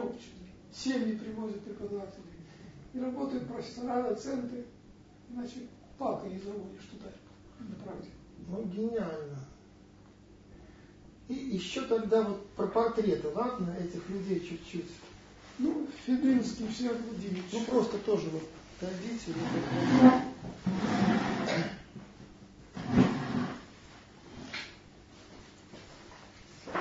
Федынский все боевым 25 лет был... Сейчас, одну секунду. Ага. 25 лет до 1976 года был руководитель всей геофизической разведочной службы страны в Министерстве геологии. Ну, в ранге члена коллегии и замминистра, так примерно. Он, собственно, организовал всю геофизику послевоенную. Я называю это «золотой век геофизики». Вот с его кончиной в 1976 году, собственно, «золотой век». А вот а он где образование получал? Ну, он получал образование Мехмат МГУ. Понятно. Мехмат МГУ, потом, значит, а, а потом все, только Мехмат. И вот на Мехмате он читал первые лекции в 28 году. Будучи аспирантом. В 28 году я физику читал тогдашнюю студентам геофизикам, математикам. Тогда же вот Лазарев все это, вот, да, вот Камара. Вот это первый Лазарев. Вот это, да? И вообще Понятно. Лазарев, будучи хорошим физиком, академиком, да. он резко поддерживал геофизику. И такой из, из истории факт. В 1918 году в МГУ был ученый совет, геофизический ученый совет, которого сейчас нет и не будет никогда. А в МГУ был ученый совет по геофизике. ВВС Лазаревым. Понятно. А сейчас нету? Нет, ну сейчас вообще таких предметных советов нет. Сейчас же тут большой совет. А это предметные советы раньше были по предметам. Вот придумали геофизику, придумали ученый совет. Понятно. То есть МГУ стоит во главе всей геофизики России. И вот он командовал золотым веком, когда все развивалось бурно. Первые вычислительные машины он освоил. В общем, наша машина в 1954-1955 году была Вычислительный центр единственный в России, единственный в мире, единственный в учебном заведении. Военных полно было машин, везде, в наших, и в Америке. А гражданские были единственные, лучшие машины, ну, конечно, Весом такие, знаете, ремонтные. Да, я помню. Вот. Так вот, на, когда открыли центр, там был академик Тихонов, такой математик известный, он стал руководителем центра. А он у Тихонова математик, угу. руководитель центра. А у него хобби геофизика была. И он туда запустил геофизику. Угу. Первая моя диссертация кандидатская была математика местная, полностью рассчитана на машинное. Первая на машинах, там сложные, я получил диссертацию, сложные формулы. Угу. Меня забросил, он говорит, ну и что? Я говорю, так помойку выбросить. А как вы защищаться? Я говорю, да я защищаю так, формулы. Получились формулы по подземной геофизике. А в это время открылся центр. Заборский позвонил Тихону, говорит, слушай, дай какому-нибудь аспирантику, пускай посчитает программу. Он дал аспиранта. Тот несколько месяцев посидел, да. составил программу, а у меня столько фактических материалов, не, не просчитанные, не обработанные. Угу. Формулы на логарифмическом линии надо, ну, примерно сто лет считать. На, на, понятно. Арифмометры были. Да. Ну, естественно, за минуту там, ну, не за Ну, понятно, да. Когда я представил на, на диссертацию, что вот рассчитано на электронных вычислительных машинах, всех на лоб полезли. Что такое электронная вычислительная машина? А как это делать? Я не делал, это делал аспирант, я написал. Аспирант Сидоров провел расчеты. И вот первое, и вот с тех пор вычислительный центр на 30% работает на геофизике. Потому что Тихонов любил геофизику, долго руководил им, академик, математик. И по мере роста. И вот Тбильский первый проник туда, в этот центр. И через этот центр дальше создал уже в Министерстве геологии через 10-5 лет. А 54 год это первый учебный центр гражданской геологии и геофизики. И вот был, моя работа была первая рассчитана, практическая работа. Вот это тоже замечательно, это такая момент. Да, это вообще, вот сколько держится на людях вообще, да все держится на людях. Ну, конечно, я попал в такое время, да, все, все вот восстанавливалось, все росло, не все гибло, как сейчас. Поэтому, поэтому, может быть, я попал все. Да другой был. Ну, прошел был прошел был. Другой был ну, а Заборовск, если хотите, просто. Я хочу очень, но тогда мне сейчас одну секунду, я хочу тогда, мне надо сменить аккумулятор просто, вот не хватило аккумулятора, сейчас одну секунду.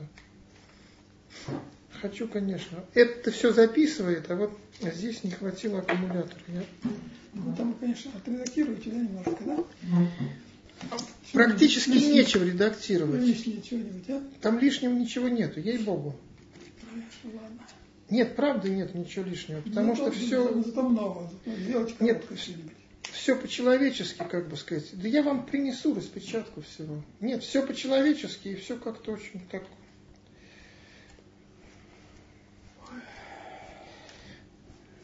Сейчас, одну секунду.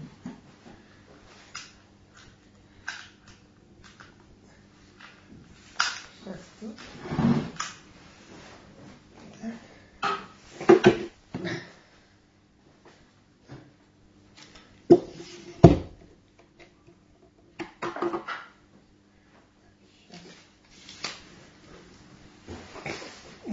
сейчас одну, сейчас я вот, сейчас, сейчас, сейчас, сейчас, сейчас.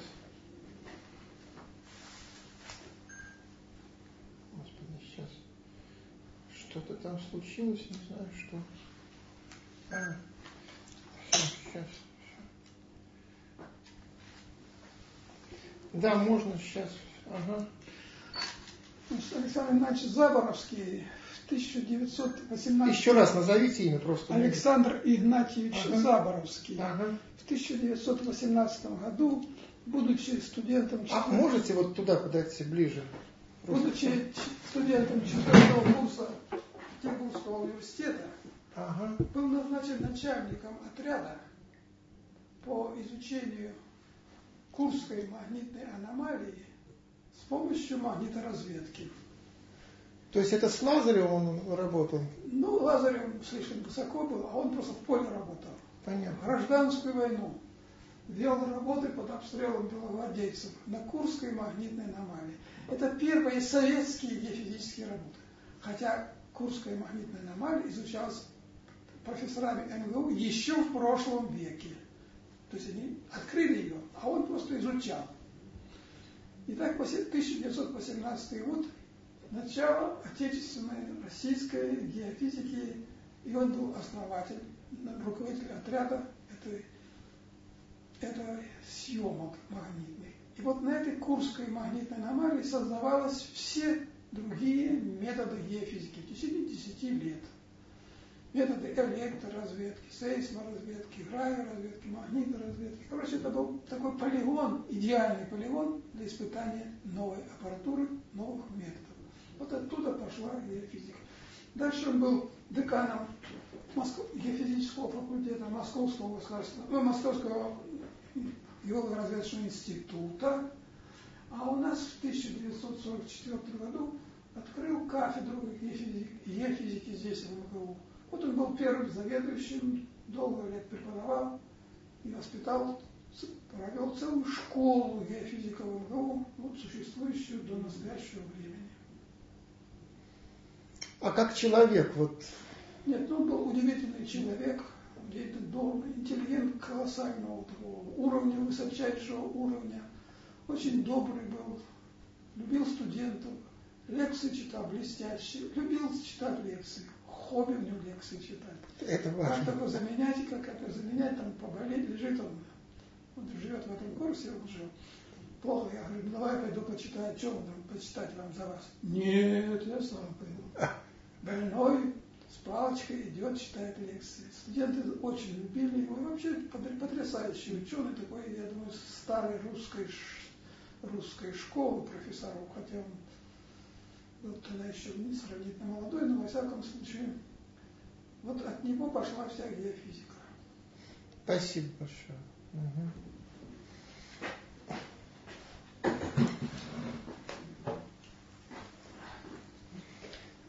Спасибо. Как раз к юбилею 10 лет назад я нашел художника знакомого из Выпускникова. Ну, стал художником, настоящим художником. Это он сделал? Нет, нет. Короче говоря, я взял портреты двух. Так, портреты ректора, портреты декана. Это подшмок юбилея 200 лет, 250 лет ему. Да, да. Но мы собрали деньжат, дали ему. Ну, слава, что свой человек. Вот, значит, их сделал, декана сделал, Трофимова сделал, меня сделал, ректора сделал. А сейчас, а потом он 70 лет всех ректоров написал как портреты, в старом здании МГУ в кабинете ректора, все ректора там двух-трех метров, за, за все 250 лет. Фамилия, ну, ну склероз у меня. Ну, не Фамилия склероз. Ну, короче, я сделал для, для ректора всю галерею ректоров и его портреты. И вот, значит, у Понятно. себя сделал портрет. Спасибо. Так бы ни за что не, не делал. Решил сделать портрет довольно дорого, а тут он по дешевке нам сделал. Между делом. Спасибо. Заставил его. Сделай нам портрет. Понятно. И потом доплачивали немножечко, но во всяком случае, это, не, это заказные портреты и не, не оплаченные полностью. К сожалению, стиль такой работы, что денег у меня нет, поэтому Я вот как раз из тех, кого вы упоминали, меня просили вот побеседовать, ну вот, если он согласится, э, Трофимов. Вот, Виктор Виктор Чистропин, он это удивительный человек, но он, ну, ну по- попробуйте, он, если он- согласится. да. хотя он и проректор называется, я его называю министром без портфеля, Ну, ну, вот- ректор ставит на самые тяжелые Нет, понимаете, чем выше должность вот сейчас, тем человек, ну, как-то, как говорится, Ну, он очень хорошо, он. Я ее очень люблю, но очень ругаюсь с ним. да, Потому что он такой строгий, иногда будет не очень своевольный. И, в общем, не очень жалеет меня, но неважно. Это все не, не, не, ну, трудно, ну, а вы попробуйте, как не знает. Да нет, просто по телефону, если договорюсь, и все. Ну, да. Все, я диктофончик выключил. Сейчас, одну секунду.